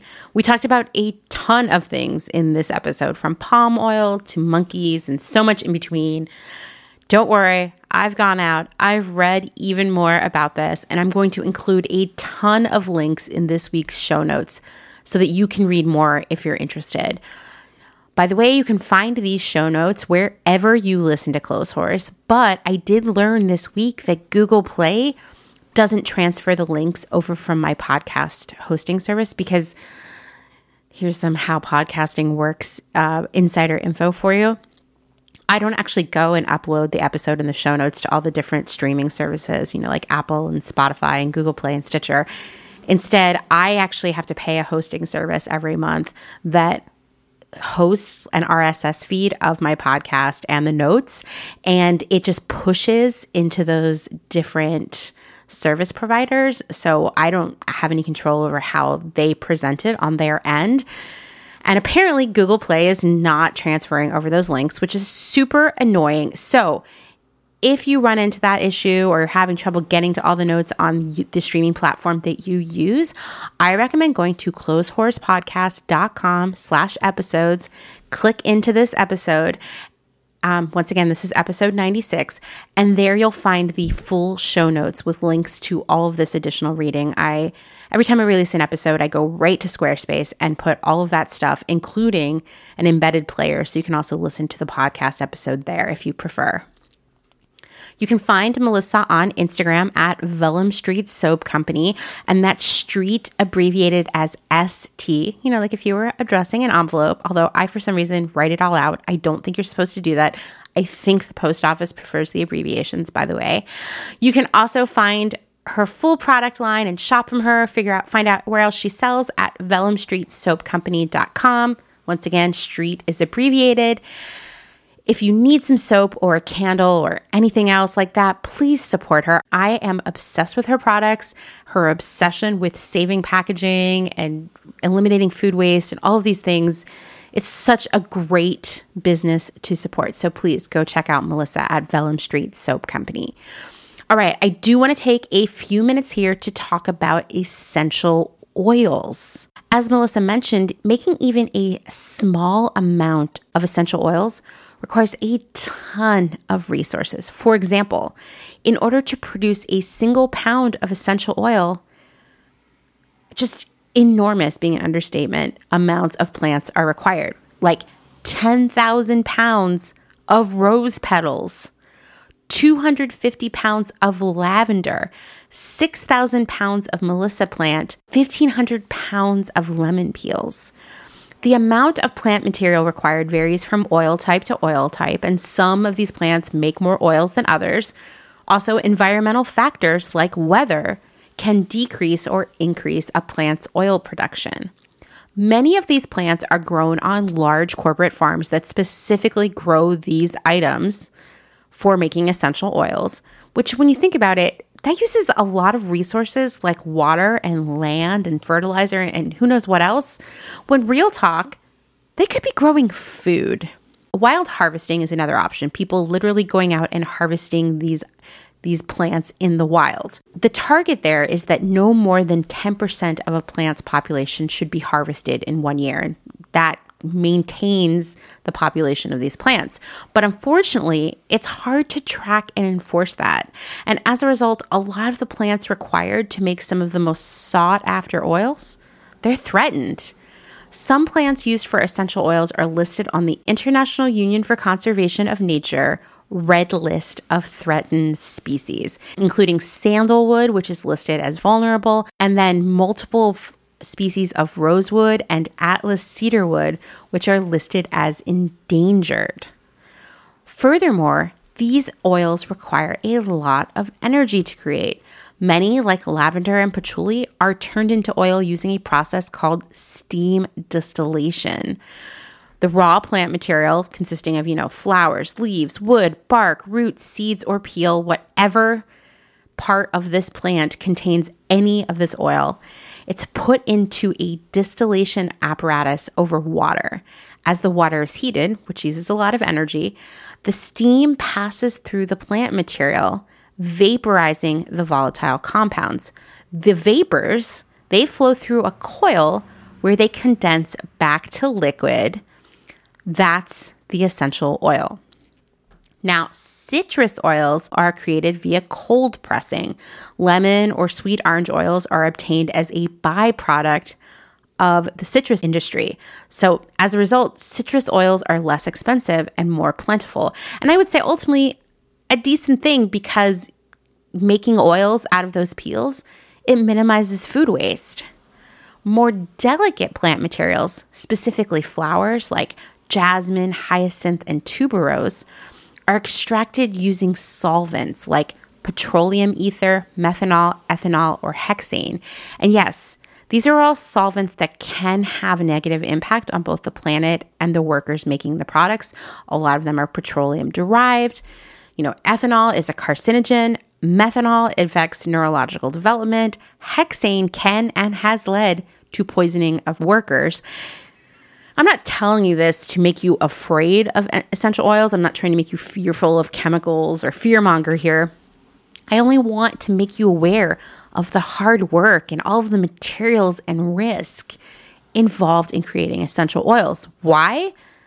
Because I don't want you to think of them as disposable and I don't want you to waste them. And it gets it gets easy to do that. You know, I am a major fan of Aldi. That's where I do my grocery shopping, and they've been selling essential oils for like five bucks, which I don't like. Those essential oils should not be five dollars. You know what I mean? Something doesn't add up there when you think about all of the materials and work involved in creating them we also have to think about all of the packaging involved in these oils, from cardboard outer boxes to glass bottles, plastic lids, labels, etc. We don't want to overconsume that stuff either.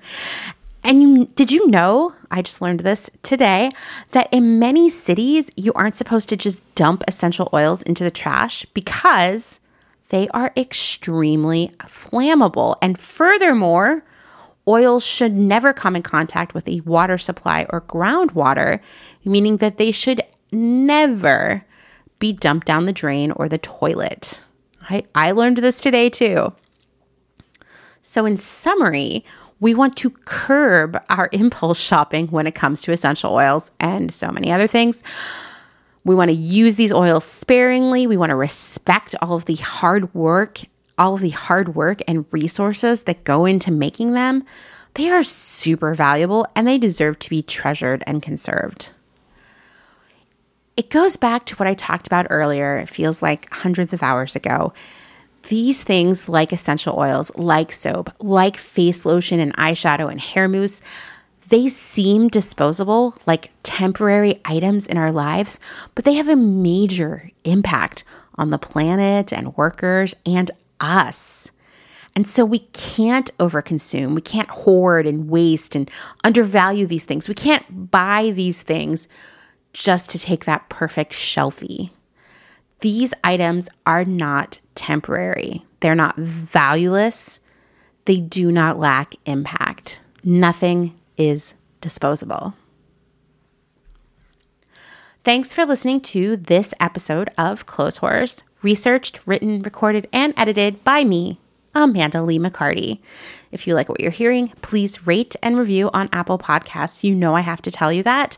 And please tell a friend about Clotheshorse. Let's spread the word. Let's tell everyone around us to respect essential oils. Don't forget, episode 100 is coming up soon, and I want to hear from you.